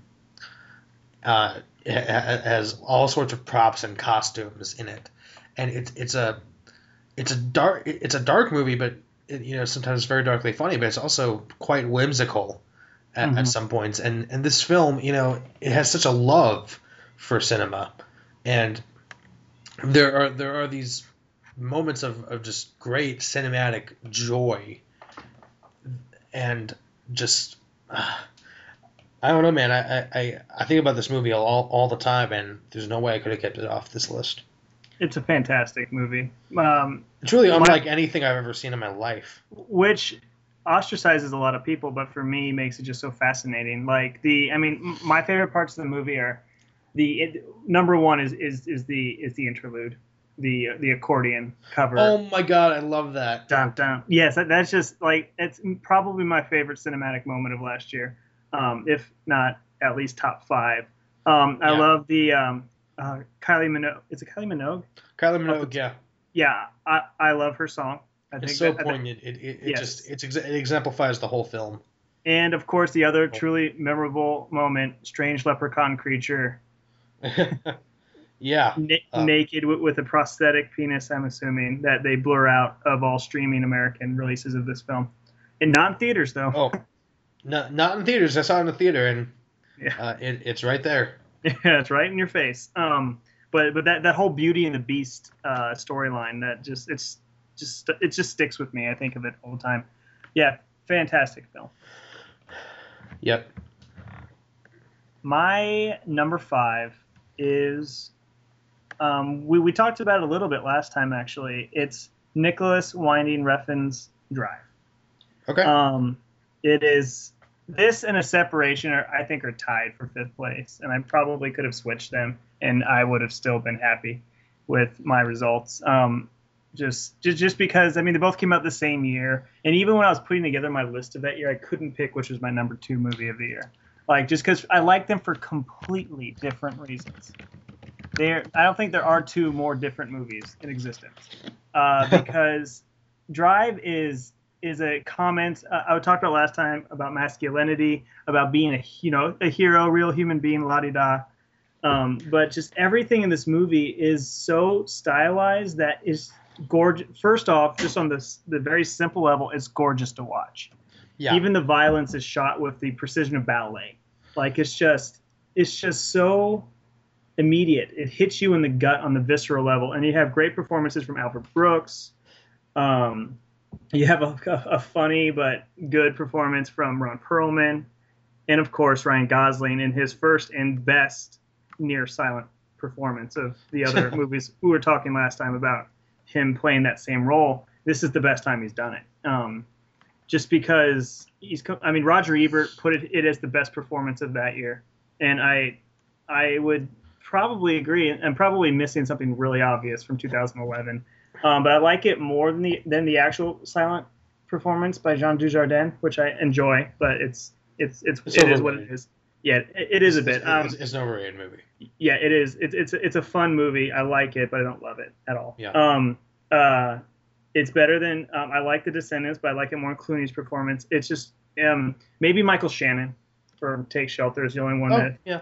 even rivals it because um it's just it sucks you in. He kind of becomes you in a way in that film, um, and it is like a keystone into the movie. And yes, there's all these iconic moments like on Parks and Rec. You'll have Aziz Ansari wear a scorpion jacket, so it's like infinitely memeable. But it's also I think earns every bit of its weird, cheesy 80nesses. It's it's references to John Hughes films and also um, the original Steve McQueen kind of driver aspect, and it's you know it has this weird um, look at you know machismo where you have these Jewish characters in Ron Perlman and Albert Brooks that want to be gangsters. So like he literally owns a pizzeria to be a movie cliche. Like it's just speaking on all these movie cliches. Like oh you're the bad guy in this movie, you have to own a pizzeria. like it's just I just I think Refn is hilarious, but he he's never makes his jokes too obvious. Which but he also does take it seriously. He is obsessed with being a man. He's obsessed with violence, and he can't get. He's like Tarantino in that regard. But still, um, the worlds that he makes, um, I'm probably a bigger fan than most. But I think Drive will probably end up by the end of his career being his best film, and I think that's okay. I'm just gonna say we're not gonna end with that stupid song again. we did that one week, and I think we got that out of our system. exactly. Uh, we're on number four now, aren't we? Uh, yes, number four. Uh, my, my number four is uh, a, a film that was previously on your list, Asghar Farhadi's A Separation. Ooh, high five. I just hit my computer monitor. I hope it's okay. Uh, well, it's just a laptop. It's Yeah. no, big, no biggie. Um, this film is such a moral conundrum. You know, we we meant, we talked about it a little bit earlier. A little bit earlier. Um, one one thing about it is that none of the one one thing I noticed is that none of the parties involved are willing to admit that they're wrong, That's even though there's really no one in the situation that is right. hmm Um, and the when eventual I don't want to say twists, but just mysteries or uh, w- w- when eventual things get revealed, it becomes so much more uh, complex, but also clear who is sort of in the wrong. Yeah. Um, but it, it it never really halts your sympathy for those characters and your understanding of their humanity. And there's also, you know, the, this undercurrent of religion in the film. Obviously, Iran is one of the s- strictest countries on religion. Specific, it, it's, it's under Sharia law, Mhm. you know, just to put it out there. And you know, one of the families is extremely, extremely strict about religion, and the other family seems to be sort of a little more secular. Um, they don't really put out and say that, but they don't they don't necessarily live their life by their religion. It seems And that like. would be the upper class family, the one that's having a separation. yeah, Okay. the one that is in the separation. Yes. But you know, a, a separation obviously can can Im, uh, imply for a lot of of this film. There are a lot of things that are separated from another. Oh yeah, I mean, I mean, it, this is going to sound really silly, but I think the title is incredibly important, just because it's a separation and not the separation, implying that there's multiple. There are there are multiple separations. Yes, and the separations would be a terrible title.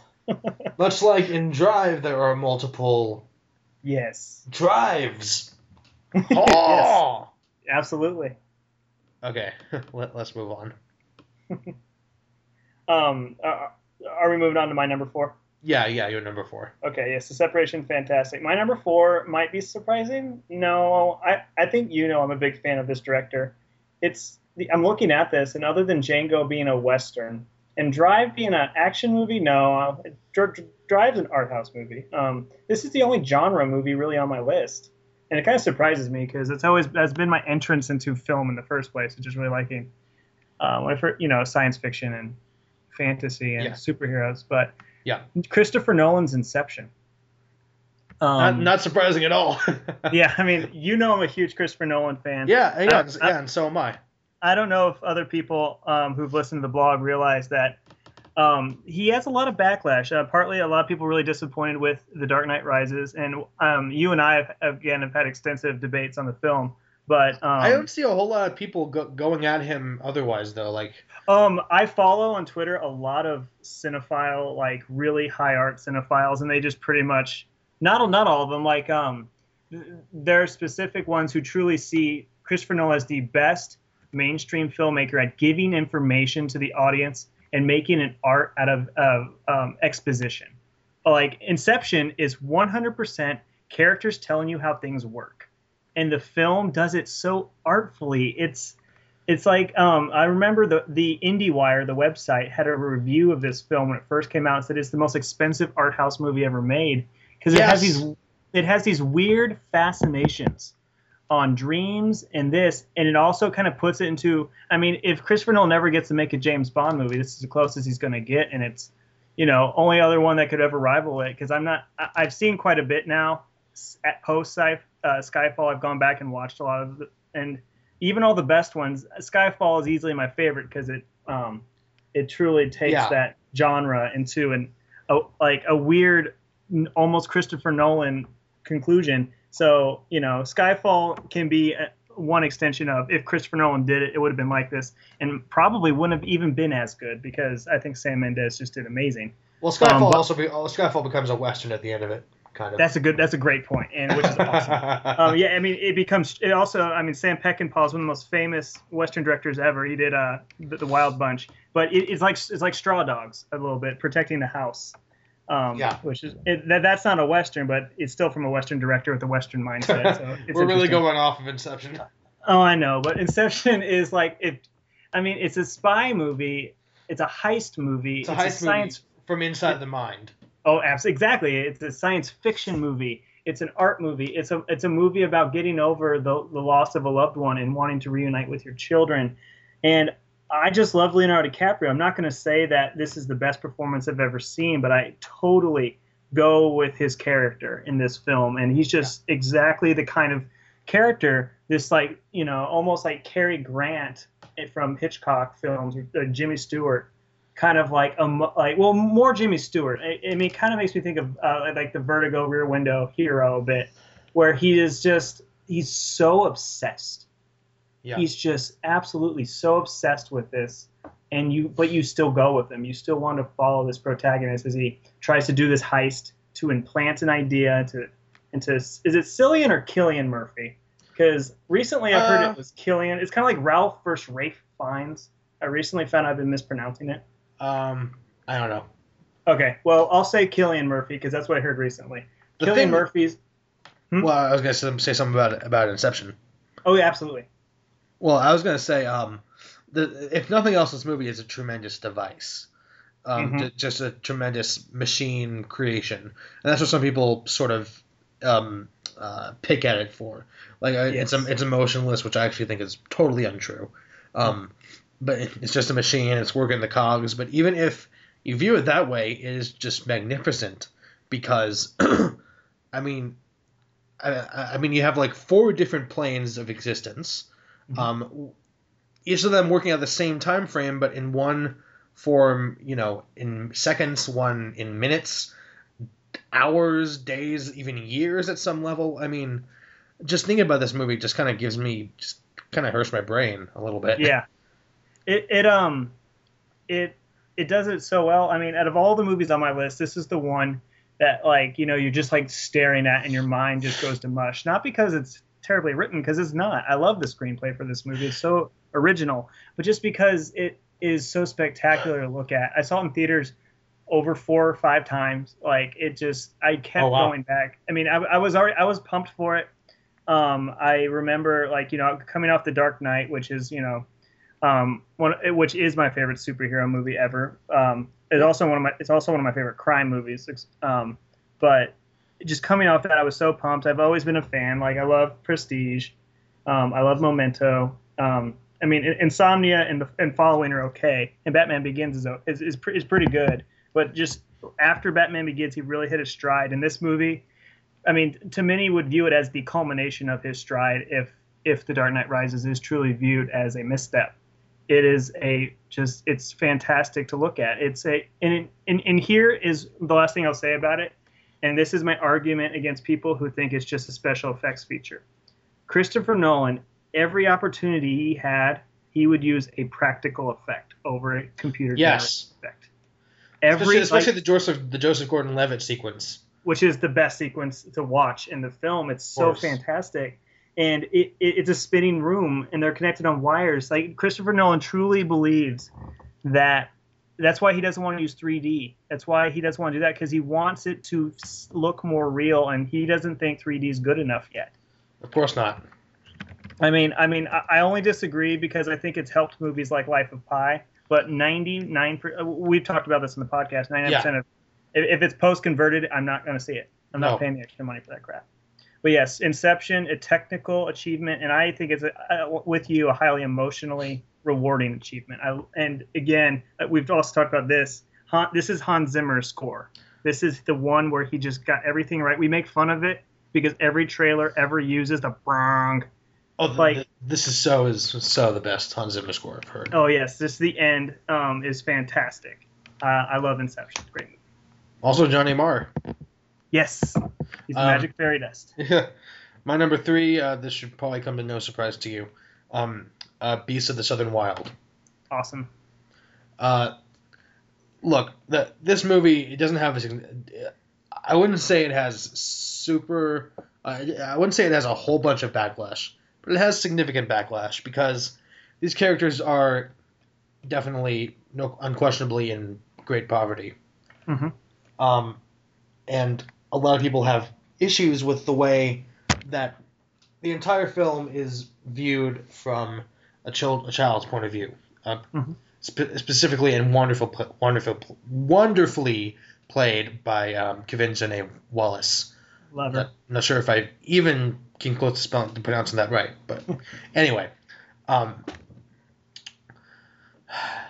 but this movie, I'm just overtaken taken by it because, you, you know, uh, Benh Zeitlin, Mhm. who, who's a director, he crafts this world that is kind of on our world, but seems so far removed from that. You, you would probably think that this is a fantasy or a science fiction until they get to a hospital later in the film. Then you that's when you realize, oh wait, maybe this actually takes place on planet Earth. But sort of this magical uh, version of that, I'm, I'm not even sure. But uh, even, though the many of these characters live in such great poverty and, and in such deplorable conditions, and that's never really something that changes throughout the film, even at the end, they have such a love for life and just a, a, a- a joy and uh, and a happiness. Even if it's an ignorant happiness, it's still a happiness. And I find that very moving. And I, I don't agree with a lot of the characters' motivations. I, I would not be as dedicated to their land as a lot of these characters are. But I'm not these characters. I don't need to agree with them. I I love this movie, and there's not there's nothing that anyone anyone's gonna say that will that will keep me from that. Yeah, uh, people have been attacking the politics of this movie, saying that one, people have interpreted it as racist because Benh Zeitlin's white, and two, Oh my saying god! and, and and this is kind. Of, I mean, Benh Zeitlin. I have no idea what his politics are, but he seems like a pretty, you know, I'm probably assuming too much liberal guy. yeah, Um, people have interpreted it as right wing, like saying that Ah. like it's it's about keeping government out of the lives. Of yeah, no, just, no, fuck off. That, I, that's a total. That's this movie's a fairy tale. This movie is about a girl and her father. That is what people should be focusing on because that is absolutely the focus of the film. A girl and her father and her mother, in a way, as kind of an ethereal figure in the movie. I think this movie is magical. It makes my um, honorable mentions, and it's yeah, I mean, oh, I'm sorry. no, no, you're fine. I mean, I just think that Quvenzhané Wallis, and I think Dwight Henry is fantastic. Both Dwight will Henry be is just great. Um, both will be in minor characters in 12 Years a Slave, which I'm excited Yeah. to see them be reunited in that film because they just have all the chemistry. Is Yeah. Dwight Henry is Dwight Henry's character a good guy? No, not really. I don't, but I still like him as a human being because I I see his complexity. Yeah, I mean, there's one critic that I'm not going to mention, but you know, he's a critic that I follow um, quite a bit, and I, I very much respect. He said that this is, is this film was a case of a white director using um, black poverty and turning that into magical realism. And that is so not the case. I, I will say, as someone who's a fan of Latino magical realism, um, in literature that a lot of magic realism does come out of poverty. So Yeah. Yeah. like it's So- just it's I- it's a logical thing. Yes. Bless I me mean- Ultima as magical. Re- I mean, you know, Gabriel Garcia Marquez, like these these these works of literature have magical realism, and a lot of them come out of poverty. It's just a fact. yeah. But So, but um, but doesn't that make sense when your life sucks? One of my other honorable mentions, I'm kind of just I'm, I'm weeding them in now. Life of Pi would be an honorable mention for me. Is it also about you know fantasy and how sometimes that's preferable to the crappy world you live in? Like, Yeah. doesn't that make? I mean, that just makes sense to me. I don't know. Yeah. I think people get too uptight over these things, Yeah, of course. And the movie's fantastic. I, I am in agreement. Um, my number three, you've mentioned before, is David Fincher's The Social Network, the best movie of 2010.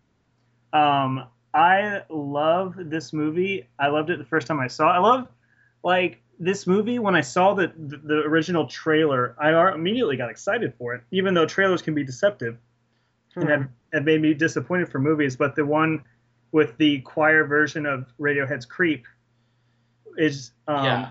it's I was just like, wow, this movie looks really interesting. Like it just got sucked me into like I really want to know how I, they're gonna pull off a movie about about Facebook and make it good. But it looks so compelling, so I want to give it a chance. It's the opposite of the Jobs movie coming out, which the trailer makes it look like trash, and Ashton Kutcher's in it. So there's no reason to assume it's not going to be trash because Ashton Kutcher, like Ryan Reynolds, is someone who, if he's in a movie, I will not see it unless literally Roger Ebert, rest in peace, was to come back as a ghost and tell me that this movie's great would be the only way I would see an Ashton Kutcher movie.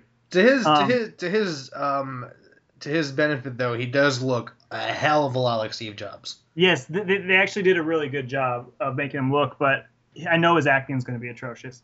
So I just I just don't want to see it. I, I I'm not denying I'm not denying that. Um, again, I've actually heard he's. Uh, I, I've heard about people who do know him and say he's a nice guy. I don't care. He's a bad actor.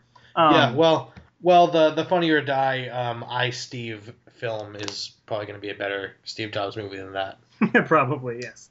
Her will somehow be a more be, uh, a better Apple movie than Spike Jonze's Her with Joaquin Phoenix. Speaking of which, did you notice in Elysium they were using Macs?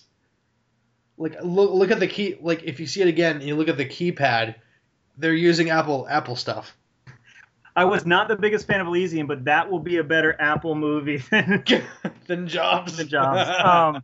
Um, but um, but yes, the social network. Um, I, I'm one of those guys who you're, you're quoting where you're like you don't agree with that really sees this movie as using Facebook to be a mirror of how we're how like society is evolving. But I Well, do sure think there- that I'm sure there might be interpretations that I just don't get. yet. oh no oh yeah I mean but I would agree with you that that is secondary just to the drama.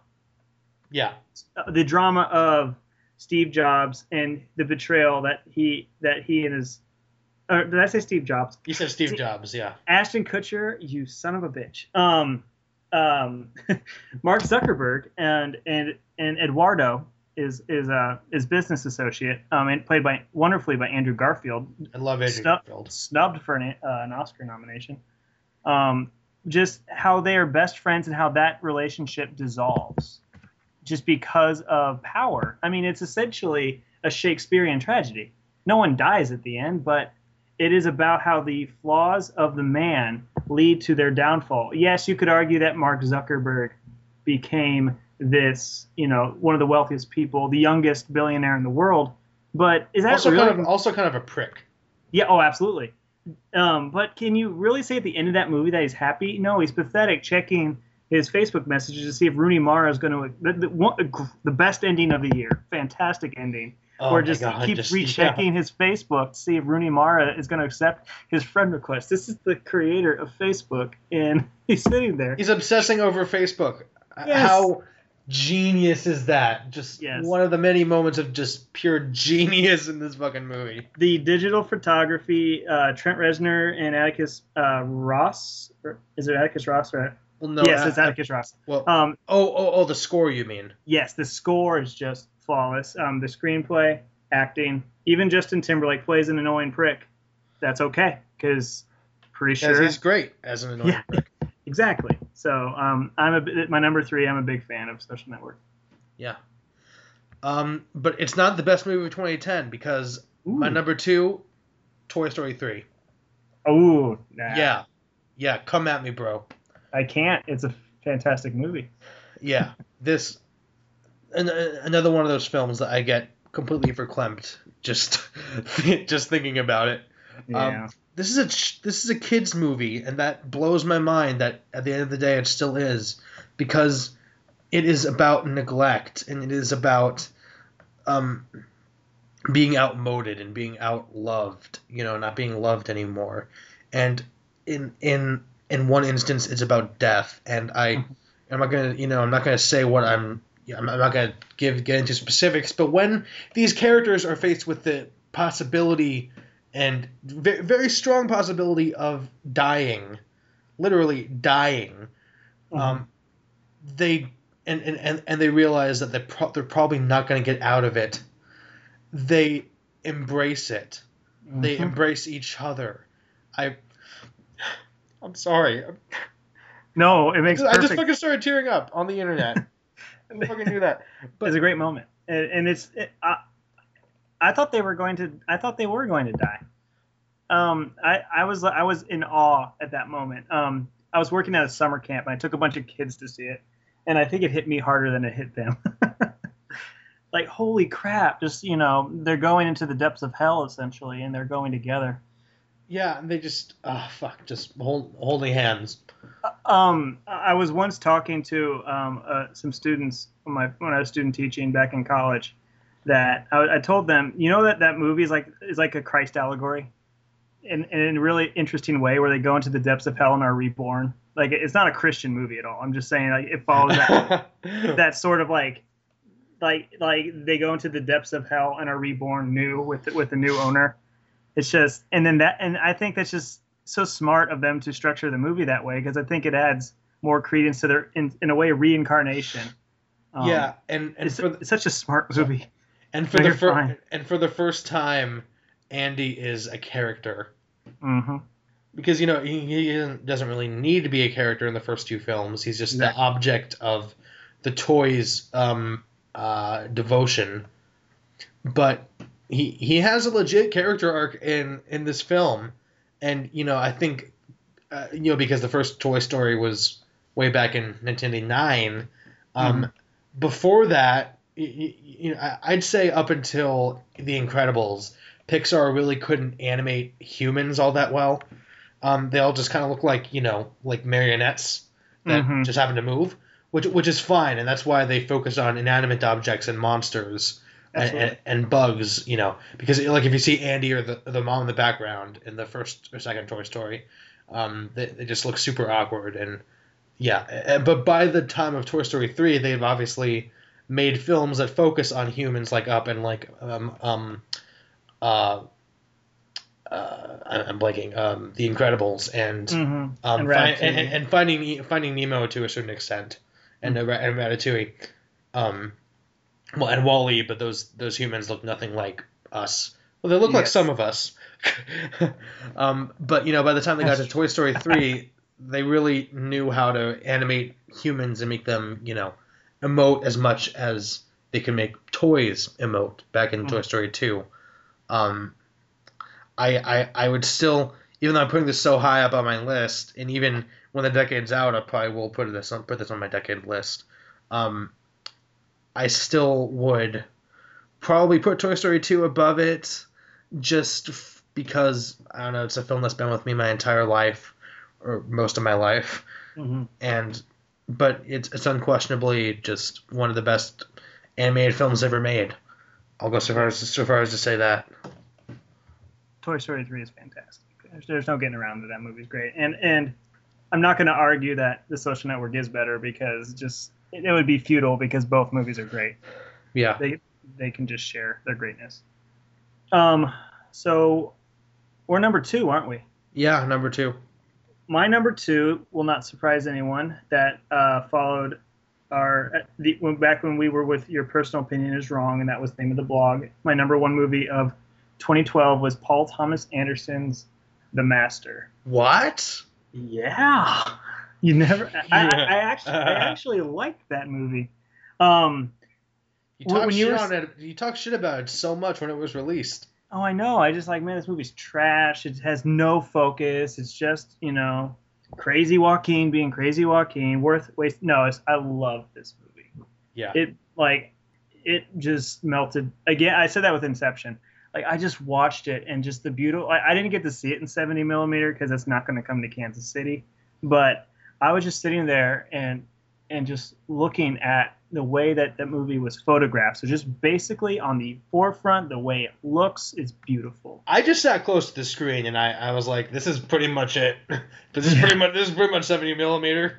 Yeah, that's a good point. If you're so close, the just the details, the the wonderful tracking shots, the close-ups uh, during the processing scene between Joaquin Phoenix's Freddie Quell and Philip Seymour Hoffman's uh, Lancaster Dodd. Just it's just so wonderful. Like I love the way this movie looks. I love the soundtrack. And just, and just like the first shot of this film, where um on, on the boat with uh, Joaquin Phoenix just laying on there and um and just just the water pour, the the water pouring behind him. hmm I mean, it's just masterful. It's some of the best cinematography I've ever seen. I mean, um, you know, uh, Skyfall probably had Mhm. You know technically better cinematography. I mean, that just looked unbelievably gorgeous. But this movie is on another level. I mean, every Paul Thomas Anderson movie has a really distinct look to it. Like There Will Be Blood had really epic looking cinematography, Yes. and the, this film is just like a painting. Every every frame is like a painting.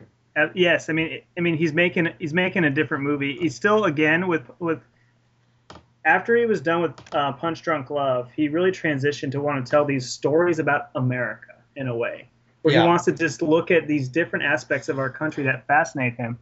And with you know, There Will Be Blood, he was telling a very focused story through the point of a very focused ma- individual through uh, Daniel Plainview, the wonderful performance by uh, Daniel Day Lewis. And that movie is really long, but that movie is propelled forward the entire time. Um, it, it does. I mean, I'm not saying it feels short. I'm just saying the movie is always going somewhere, which I think is very. It's very focused in compared to the more chaotic, ethereal, kind of elliptical. What is Freddie going to do next? Because Yeah, this movie is following a protagonist who is not focused, who is Yeah. uh, not intelligent. he's dangerous. not- He is dangerous. He's not a good person. You're not following a hero. You're following a a An case animal. study. Yes, absolutely. Man is not an animal. You're following a case study, which is why he, int- he intrigues um, the master Lancaster Dodd so much. The way that those actors play off one another, and also just a great subtle performance by Amy Adams. Just that trifecta She- in that Yeah, movie. she, she ends up being the most powerful figure in the film. Absolutely, she is And the master. yeah, that comes at an absolute just you don't expect that. she is the Lady Macbeth of that family, and Yeah. she she has the control over the sink whenever she wants it.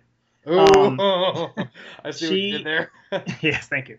She, I mean, just the movie. I've seen it three times now, uh, twice in theaters. I went the first time at the Alamo Drafthouse, and I went just by myself, just because I needed to see it again, and I watched it when I had the Blu-ray. And I can't every, wait for I can't wait for an Alamo Drafthouse to come to SoCal. oh yeah, oh you guys need one because yeah, it's it, it's pretty amazing. It's it's the the tickets are, are, are decently priced. It's the food that gets you, but yeah. it's just it, it's worth it. It's uh, um kudos to you Alamo Drafthouse because you guys do a great job.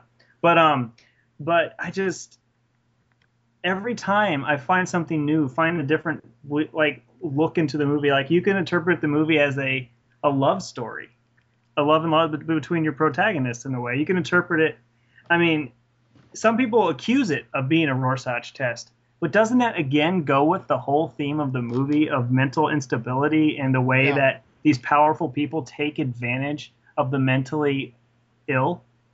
yeah, and Like, it just it, it's perfect sense that this has multiple interpretations. That it is so wild that it is a Rorschach test. I think that's logical, and I think it's why this movie is great. This I is the masterpiece. It, it will Yeah. it will gain respect through time. I think uh, I think it's actually it's pronounced Rorschach. Thank you. I know that from Watchmen. I think. Um, well, well, there you go. uh, just one more thing I really love about this movie. I mean, the classic interpretation of what America was like post World War II is that we flourished. We, you know, we, uh, you know, baby baby boomer gener baby boomer generation. Blah blah blah blah blah. You know, we, you know, you know, definitely flourished economically. Everything everything like that. But I think what this movie does is it tells a smaller story about someone that didn't turn out so well after the war. I mean, there's no question this dude suffers from PTSD. There's, Mhm. there's no there's no question. And to call this to call this guy an alcoholic would be an understatement. Yes, I mean, he- it- he's it- drinking he's drinking Clorox at, at one point. No, not Clorox, but like bleach at some at Yes. some point. I'm surprised he didn't die and, and jet just from fuel. drinking that. And j- jet fuel. This guy, I mean, he also has trauma from his relationship with his aunt. Um, he, he's obsessed with his, his his his underage girlfriend who he wants to marry. He's obsessed with sex, which goes back to his aunt, I think. Um, yeah, I mean, I mean, just- the, I mean, the first thing, the first line in the movie is a joke about crabs. Yes, and and and the final shot is him snuggling with a nude sand woman, like like a sand castle in the shape of a n- naked woman that he just got done having his way with, to put it bluntly. Um, yeah, it's just it's it's so fantastic. Um, uh, D- Denis Lavant and Daniel Day Lewis gave two of the most masterful performances last year. Completely different, not comparable, but both impressive in their own way. That Joaquin's the one, the performance I just attached myself to immediately, though. Yeah, yeah, of course. He's, Um, it, he- he's it's just- just my favorite of last year. Yeah, he, he, he's unbelievable in this movie. And, and apparently he did pull a Daniel Day Lewis and stay in character the whole time. Oh, that's, I mean, he. The reason that um, I talked to someone recently that said that he has no range. I'm like, the no, man fuck off. cha- the man changed the way he moves his body, the way he changed the topography of his face. Yes, I know. I know his lip like is a very um, obvious thing about his face, but he changed the way that looks. He did not look like himself in that movie. No, of course not. That is incredible acting. Just to be Yes. able to to become that, and then look at her again. It's one of the most. It's one of the most uh, uh, hyped performances of the year ever since that trailer came out. I'm excited to see him do that. The Yeah. sort of quirky romantic role in a weird movie that I, I'm really excited for Spike Jonze as her. Um, I wasn't until I saw the trailer. I'm like, wow, I underestimated this for some reason. Yeah. Um, and uh, number one, huh? Oh yes. Upstream color. I there was kind of no question about it. This um, I know I was going to try to avoid 2013 movies, but th- this film had such um, I, I'm not even sure what the word is masterful um, intense impact on me the first time I watched it, and I've seen it. I've seen it three times since then, and every time I, I get so many new things out of it. And it's not even a film that I can truly describe. Um, I'll try to. Um, you know, the, the, this uh, this is the second feature by Shane Carruth, who uh, is was most famous. Well, the only thing he did before this movie was direct uh, Primer in 2004, I believe. It- It's been nine years since since then, and um, he tried to get another, another film made that would have required a much bigger budget, and that didn't end up get, um, taking off. But this film, it start it starts with um, it starts with uh, a woman named uh, a woman played by Amy Seimetz named Chris, who is you know she's working a normal job. She has, as far as we know, a normal life. Um, but uh, sh- she's essentially drugged and left in this state where she is, is manipulated by someone who we will we will only know as the thief. And basically, everything she she's she's worked for in her life is gone. Her house is gone. Her job is gone. All, all of her money, everything is gone. Um, and it's fairly straightforward up to there. After after that, good luck.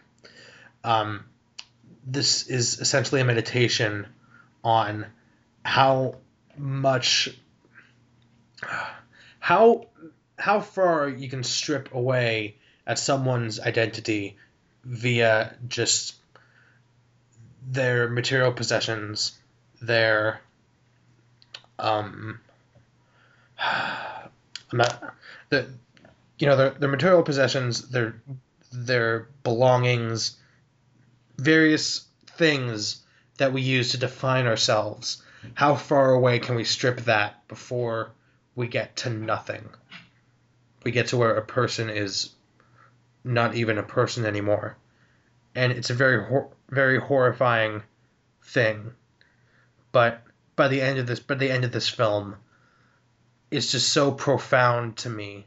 And I think this is one of the most hopeful films I've seen in a long time in that the human condition is such a flawed thing.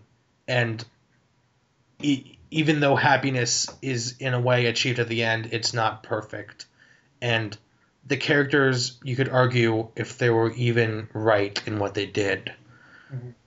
um, you can argue if there's some sort of moral gray area but this just made me think about how beautiful I, I, I, feel like I'm being so pretentious here, but not. this film made me remember how beautiful the human condition is, as flawed and as horrifying as it can sometimes be. Just how beautiful life life is, and um, I completely agree. I, I think this movie's great.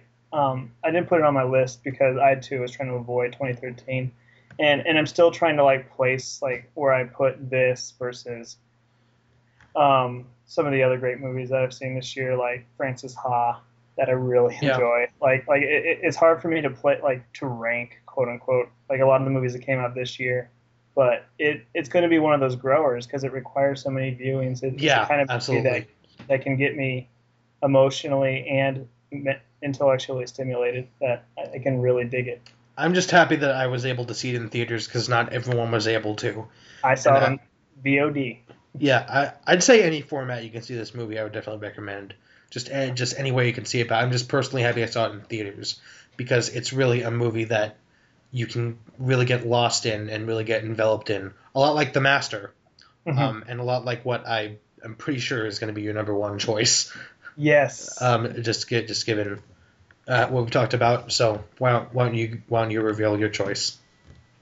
well, we both picked very conceptual, very ambitious, very I would say divisive in a way. Um, Yeah.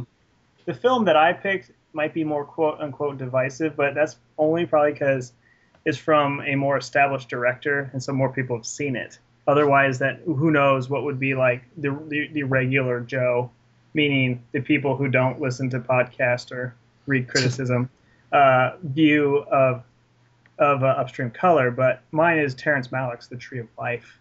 Um, I recently wrote an essay for the for speakers and screens for the abandoned theater portion of the blog.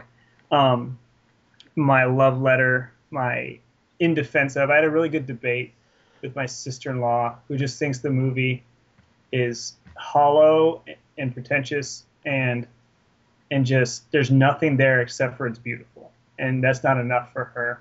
And I didn't really do a good job of like explaining myself, so I was inspired to write my piece on why I think it's great. And I mean, it's all there. It, it's pretty long, actually. I mean, I always am long, long-winded, but it um, it's for, compared to some of the other ones I've written for just one movie, as opposed to like my before midnight one, which took forever, 'cause it's just three movies. But it's it's just the movie instills this sort of awe, and I forget how much I love it unless I've seen it. Like, like, oh yeah, The Tree of Life, I love that movie and then I'll rewatch it and I'll remember every moment of why I love it, and I'll see something else, and I'll start piecing together bits and pieces I didn't previously understand. Like this time, I was focusing on uh, the, it's like the fifth time I've seen it now, and just on the on the point of view of the of the shot. Like you know, if the shot's from a low angle, it's because our, our protagonist Jack is, is a baby, and then everything is distorted, and then as he grows, the the, the cinematography always beautiful which I I mean I think even people who hate this movie find it physically beautiful. Um, just just Yeah. the framing of the shots, but it is just it it's also smart in the way it places the camera. Um, the plot of the film is a coming of age story of this boy named Jack who has two younger brothers, a very conservative, um, wrong headed father played by Brad Pitt, and a very quiet, um, ethereal mother played by Jessica Chastain in one of her first role, big roles. She had a bunch last uh, two years ago. 2011 Yeah. was her, and then it all culminated, I think, with uh, her her lead performance, an Oscar nomination for Zero Dark Thirty. But she, Yeah. but She was she, also um, nominated also nominated for an Oscar for The Help. Yes, that and and I've seen the help, and the help is an insultingly dumb movie to me, but the I think she's performance good in it. absolutely every performance from the from her, uh, Octavia Spencer and Viola Davis are fantastic. It's just what the movie's doing bothers me. Yeah. Um, but But, if. I, I mean, if Viola Davis would have won the Oscar and so would have won two acting Oscars, I would have been okay with it. I don't really, because I like Octavia Sp- Spencer as well. But that's this is besides the point. We're talking the Tree of Life here. Um, but she, but so th- the kid is faced with death, both when he grows up, when he's played by Sean Penn, it, when his when the middle brother dies, and when he is a child, when he sees a kid die at the pool, he's drowned, and then another kid is burned in a fire, does not die, but the camera keeps returning to the back of his head because he is is scarred from, from the experience he had. So after his is dealing with death, he grows more and more volatile against his father when he sees his father's flaws, against his mother when he sees his mother's flaws. And then when his father leaves for a while, he goes in a way off the deep end when he sneaks into people's houses and steals negligee and tries to hide it afterwards because he's ashamed, kind of a sexual re- uh, awakening in a way.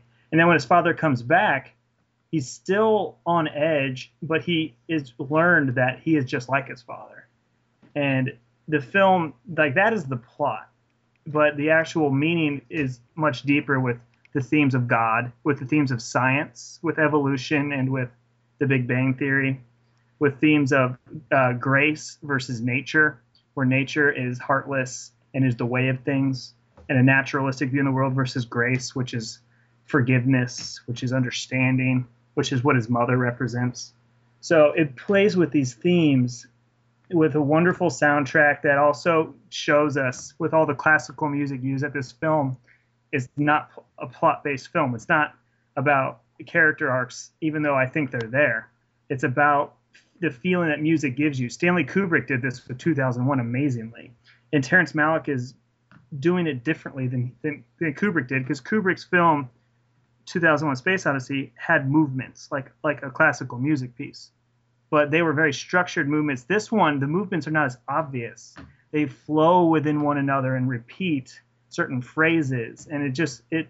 And to me, I'm not saying it's better than 2001, even though they're really close for me personally. I will say that it does feel more like music in a way, which I think turns a lot of people off. Obviously, I think that's the issue is that the way it's structured really bothers a lot of people. But for me, I just find this film so incredibly powerful. Okay, I'm not really going to talk about this because, uh, well, for one, I, I do need to watch it again. I really do. Um, but then we, we're going on 215. I still want to do honorable mentions. Oh, absolutely. Okay, which I, I, I'm just going to really uh, go through these, maybe maybe make one comment about them, but I really Mhm. want to make make it quick. Yes. Um, my honorable, honorable mentions are um, Enter, Enter the Void, directed by Gaspar Noé. Hmm. Um, like, very just dreamy, kind of brutal.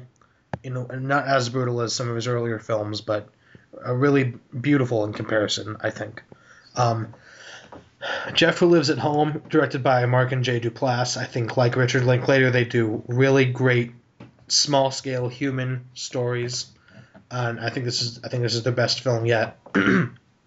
um, Goon, one of the best sports comedies I've seen in the past recent, in the past few years. I really I really think it's underrated, and I really think Seann William Scott really delivers a, a great performance as kind of a, a kind of a brute, but an extremely likable, a, a lovable one, Mhm. if kind of a stupid one.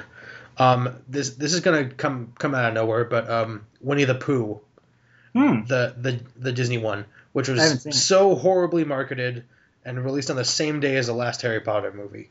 Oh, Um, that's stupid. The Oh my who, God. The, the people who you know, the people who decided that should be fired. Yes, absolutely. Um, yeah, this movie is is so so charming and sh- so old fashioned and old old fashioned and so sweet and so so funny. I mean, some people some people who worked on the music, the the guy who worked on the music for this film, there's a lot of musical um, moments. Um, is the guy who worked on the Book of Mormon and Avenue Q. So you you can. I, I- just think it's just, I just think you should see this movie. I think it's one of the smartest um, kids movies out there, and um, uh, Paranorman, which I think is one of the most Mhm. important kids movies out there, just just just for its message about uh, uh, just being unkind to Mhm. people who are different, you know. I, and, and just the way it goes about it, it goes about it in a much less ham-fisted way than I just said, basically. But I oh, the movie. Yeah, the movie is very gentle. yeah, and, and, and, and it's and it's subtle and it's creative. I, I, I just love this movie. Um, uh, the comedy featuring Tim Heidecker and Eric Wareheim.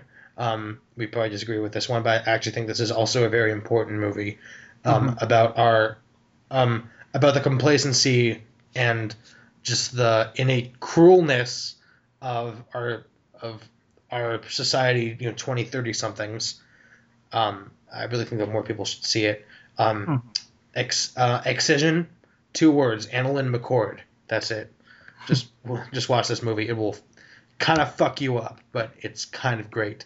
And my last honorable honorable mention, um, Shut Up and Play the Hits, the LCD Ooh. Sound System concert movie, which is also more substantive and more subtle than a lot of concert movies in that w- when you hear James Murphy talk about how he's you know afraid of of being outmoded and and aging. Much in the same way a lot of the toys in Toy Story are, be- are afraid of being Yeah. outmoded.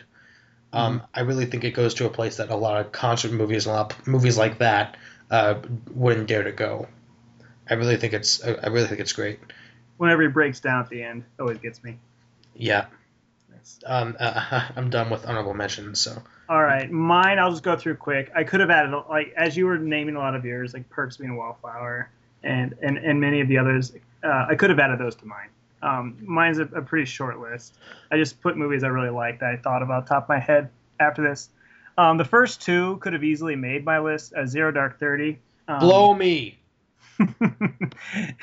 Robbie hates this movie. Finds he, he finds that it, it it goes back to the controversy that this movie's faced. Um, and, and we just have, we have very big dis, uh, differences of opinion on the way it's depicted in this film. Um, I don't want to go on about it, it, it, it we're, we're already at 220 yes, but uh, maybe one day we'll have the great Zero Dark Thirty debate, but that will not be today. I, Yeah. I love this movie. Um, Kathryn Bigelow did a great job. Moonrise Kingdom. Oh, Um, I forgot that. I should put that on my honorable mention. Probably not my list, but my honorable mention. Yes, Moonrise Kingdom is, I think, Wes Anderson's best movie yet, and I'm, I was already a fan, so it's saying something. Um, I really liked Aronofsky's Black Swan, um, Yeah, very good. um, especially if you like do a double feature with um, the Wrestler. wrestler. Just together, those two movies work beautifully. Um, it's also a pseudo horror movie, so it may be the only horror movie that made my list if you count that as one. Um, Mother, uh, I recently watched. I'm going to throw it on here because um, yeah, it's, I think I think it's gonna grow. It's it's ambiguous release date, but I'll call it 2010. Uh, uh, no, Mike, it, it was released in the U.S. in 2010, so I'm definitely counting that. sweet. So I got I got Mother. I got a Korean movie on here. Um, another year. Mike Leigh's Another Year, starring Jim Broadbent. Um, I love this movie. It's it's another one of those really complex, character-driven family dramas, and it goes through each season as this family progresses, and as their very best friend is having her issues, and the final shot is just so sad and beautiful and simple. Uh, I really recommend Mike Leigh's Another Year. It's a British film. Um, Beast of Southern Wild, Life of Pi, Yeah. really, uh, and Cloud Atlas are three movies I view as um, a kind of a trifecta of the next tier of my favorite 2012 films, and they all could have made my top three easily of that year. But there's, I, th- I actually think last year was a very strong year in film, and those Extremely movies, strong year. I love last and- year. Yeah, absolutely. And those three movies are very hopeful, very fantastic in their in meaning they're like fantasy, like way they- Fantastical, yeah. yes, fantastical. The way they view the world, and um, I think, and, and of the three, the most controversial on my list is Cloud Atlas. The book is better, but the book is a freaking masterpiece. But the movie is still really great. Easily my favorite Wachowski's film, and my favorite Tom Tykwer film. Um, I, I'm, I'm a huge fan of Cloud Atlas, um, and Toy Story 3 as well. All Nice. into Toy Story 3 because I love that movie. Okay, we really need to go because we're Yeah. at 222, and oh yeah, yeah, yeah. This is probably the longest podcast I've ever uh, I've ever, I've ever been in, but this is sort of an ambitious one, so we went ahead and did it. Um, so thanks to everyone that that was watching. Hopefully, you're not hearing this stupid real human being song right now. Um, um, and um, we'll see we'll see you all next time we decide to do a movie podcast. Bye. Absolutely. Bye bye.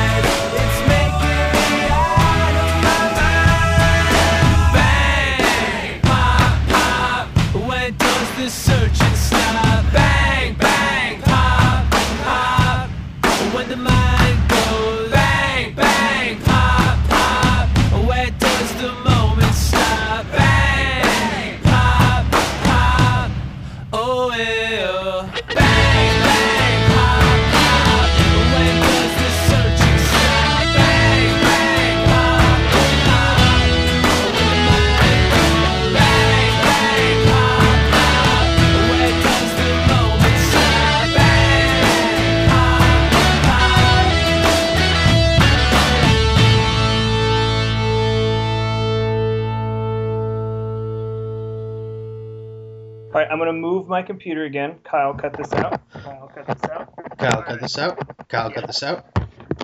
Thank you, Kyle. Okay, I think that went fairly well. Yeah, it, it was rocky at first, but as soon as we started talking about Elysium, I think it got better. I think we we're getting our bearings. Real human being.